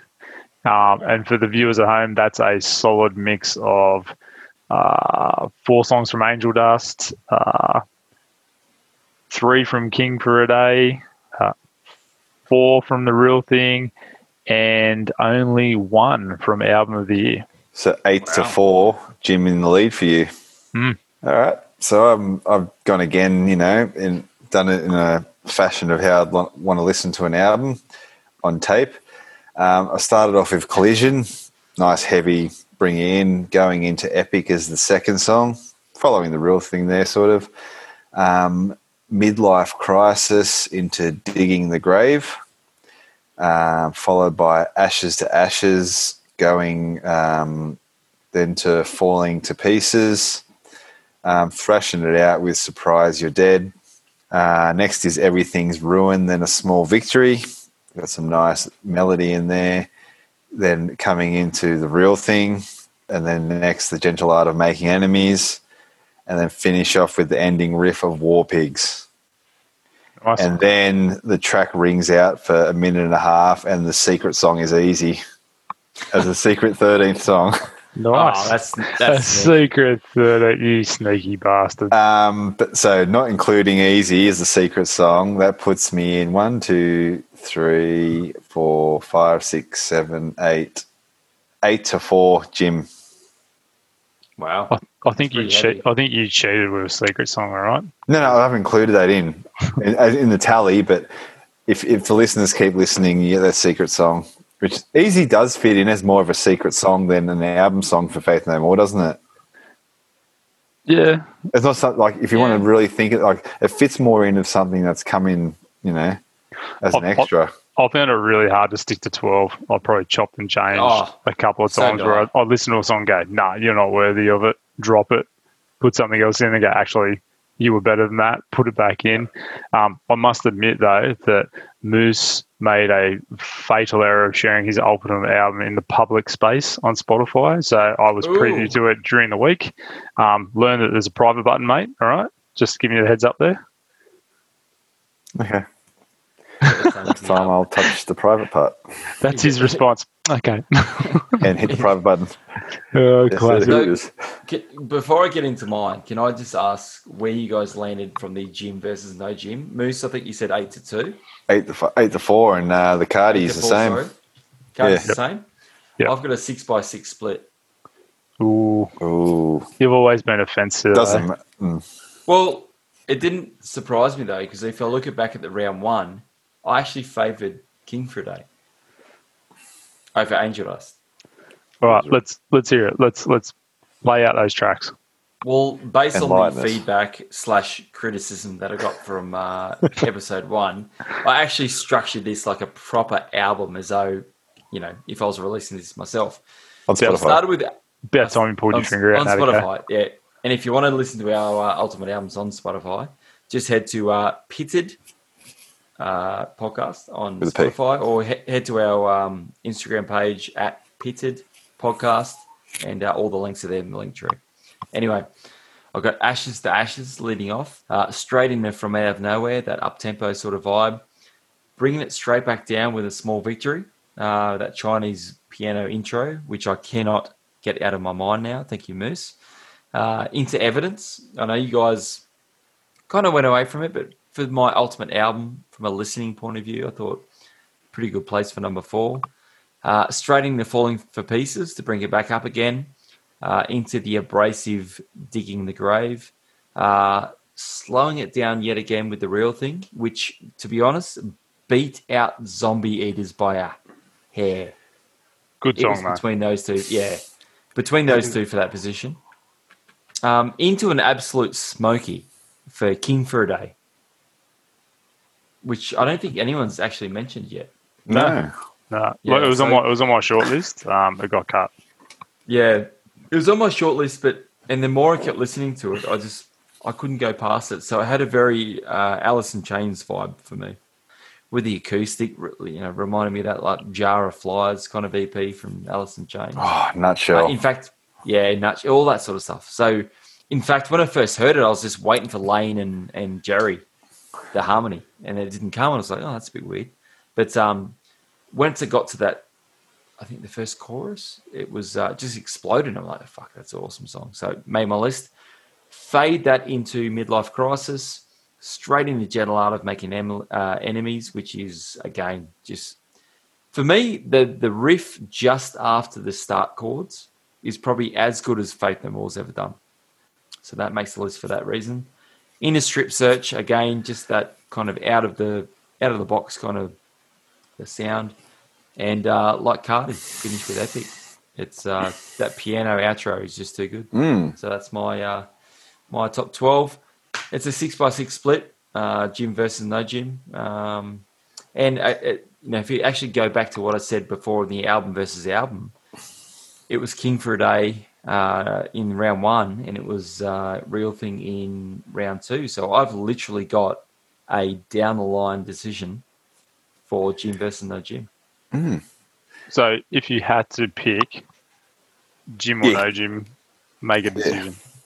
So okay, so so okay, so Cardy, we've obviously got a clear winner out of the two rounds and our two ultimate albums. It's from this episode. It's Jim, Yep. but for Dentist, he's split down the middle. Yep. For him to split his own tiebreak, your one favorite song of all four albums, and why? That's a big ask. Twenty seconds. Go. Decide. 20 seconds. Jesus. Can we Well, get some like, bought- Je- Jeopardy countdown music? Hey, actually, we- Nate, hang on. Can we have some Chinese piano music intro or something? The way I see the two eras is the first era with Jim is very thrashy and all that sort of stuff. The latter is more punky, but I'm going to boil it down to album, not song. Yeah. And the album I kept going back to was King for a Day. Okay. I've Yeah. also I've always been the real thing is my favorite Faith No More, but doing the research for this album, I just could not stop listening to the King for a Day. So for me, that splits it. I um, I'm going the non Jim era as my favorite. But if we're going on point scores alone, uh, four to one to Angel Dust, four to one the real thing, and the Cardigan and myself have both gone eight to four Jim Martin albums on our ultimate album. So that puts well, What a uh, that puts well the dentist who yeah who picked the non Jim era. What a shithead, as Jim would What say. A shithead. Yep. And if he speaks again, we'll say, "Shut your hole." but Jim Martin's the winner tonight. While playing "Go to Hell" by Megadeth. Ah, such a good song. So, out of our Jim No More episode, the Jim Martin era of Faith No More is the winner tonight.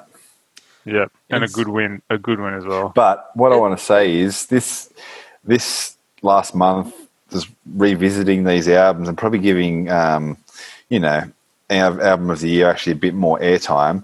It's been so good listening to um, Faith No More. I have not got sick of it once. Yep. as we said before the podcast, we were, by by the end of the month's research for the Foo Fighters album, as much as we love Foo Fighters, it was getting exhausting. And Um, yeah, like I'll, I'll Um, keep I'll keep listening to Faith No More after Like- I finish this because so um, what I what I think though is um, Angel Dust is my favorite album against the, for, from them, and I think because the way I've been, you know, I did my two rounds against the songs against each other, and just having Angel Dust songs come in and out all the time.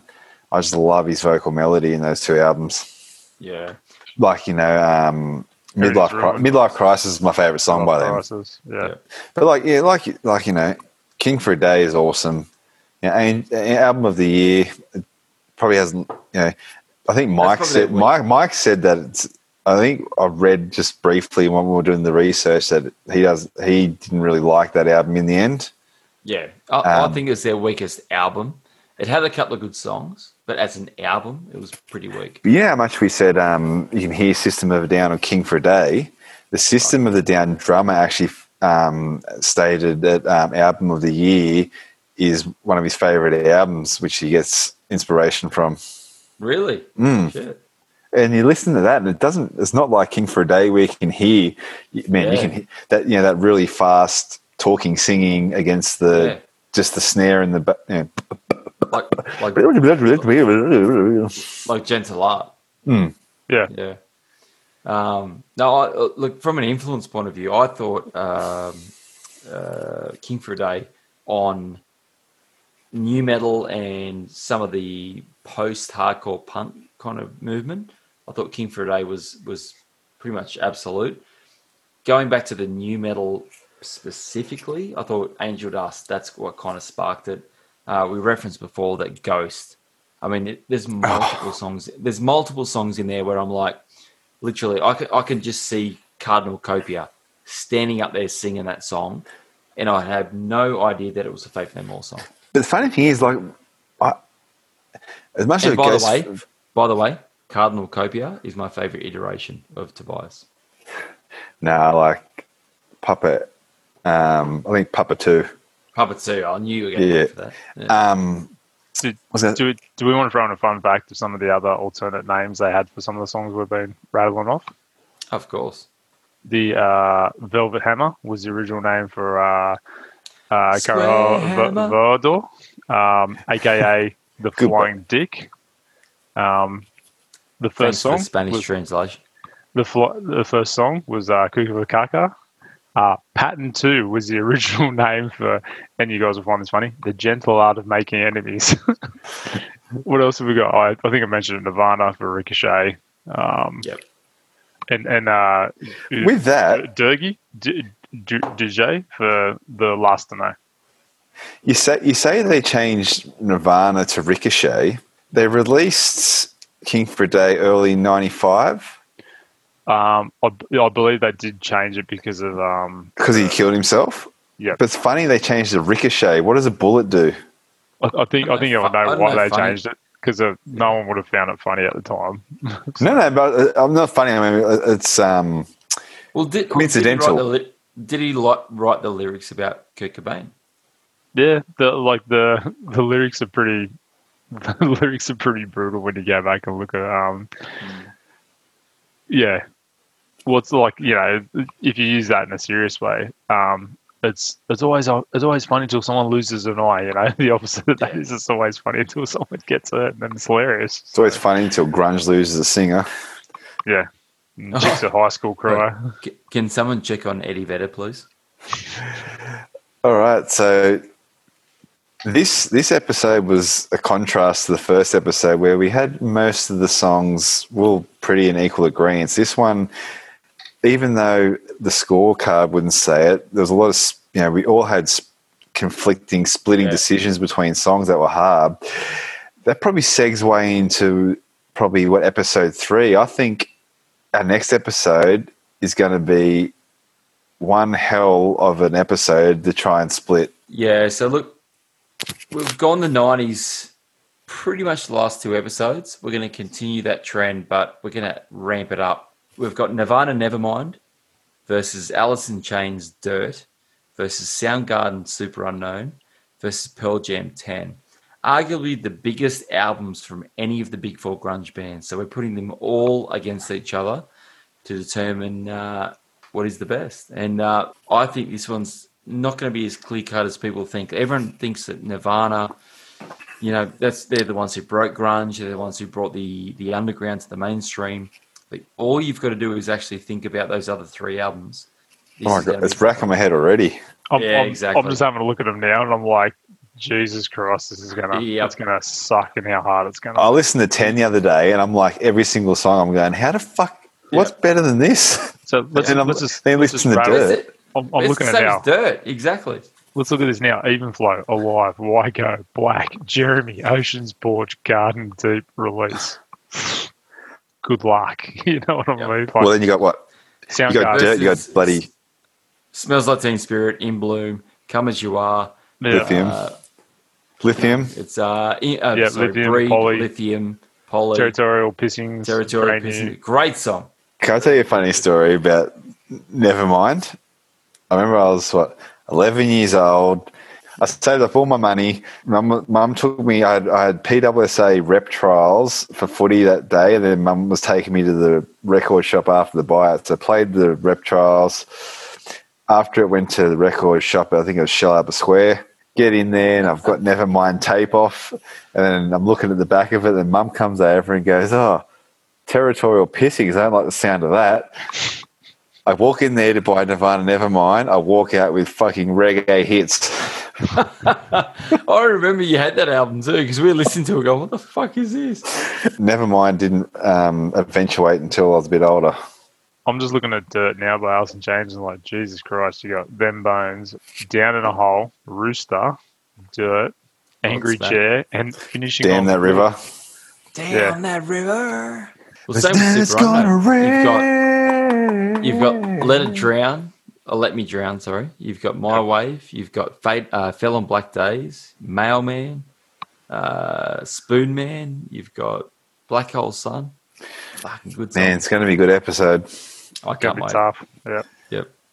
So, okay, before we go, really quickly, I've already said what album I prefer to listen to from Faith No More. Originally, it was the real thing, and but I'm actually digging King for a Day at the moment. After all of the research that you guys did, what's the album that you're loving at the moment from Faith No More? Angel Dust. Angel Dust. Wow. Okay. And that's just I thought it because we gonna- both have a chronic drug problem. Yeah. Well, the comments that were getting on the pitted page was everyone was going, "Oh, clear winner, Angel Dust." I don't think it was that clear cut. I don't think it was that clear cut, but there's some cracking, cracking songs on that album. So, yeah, Yeah.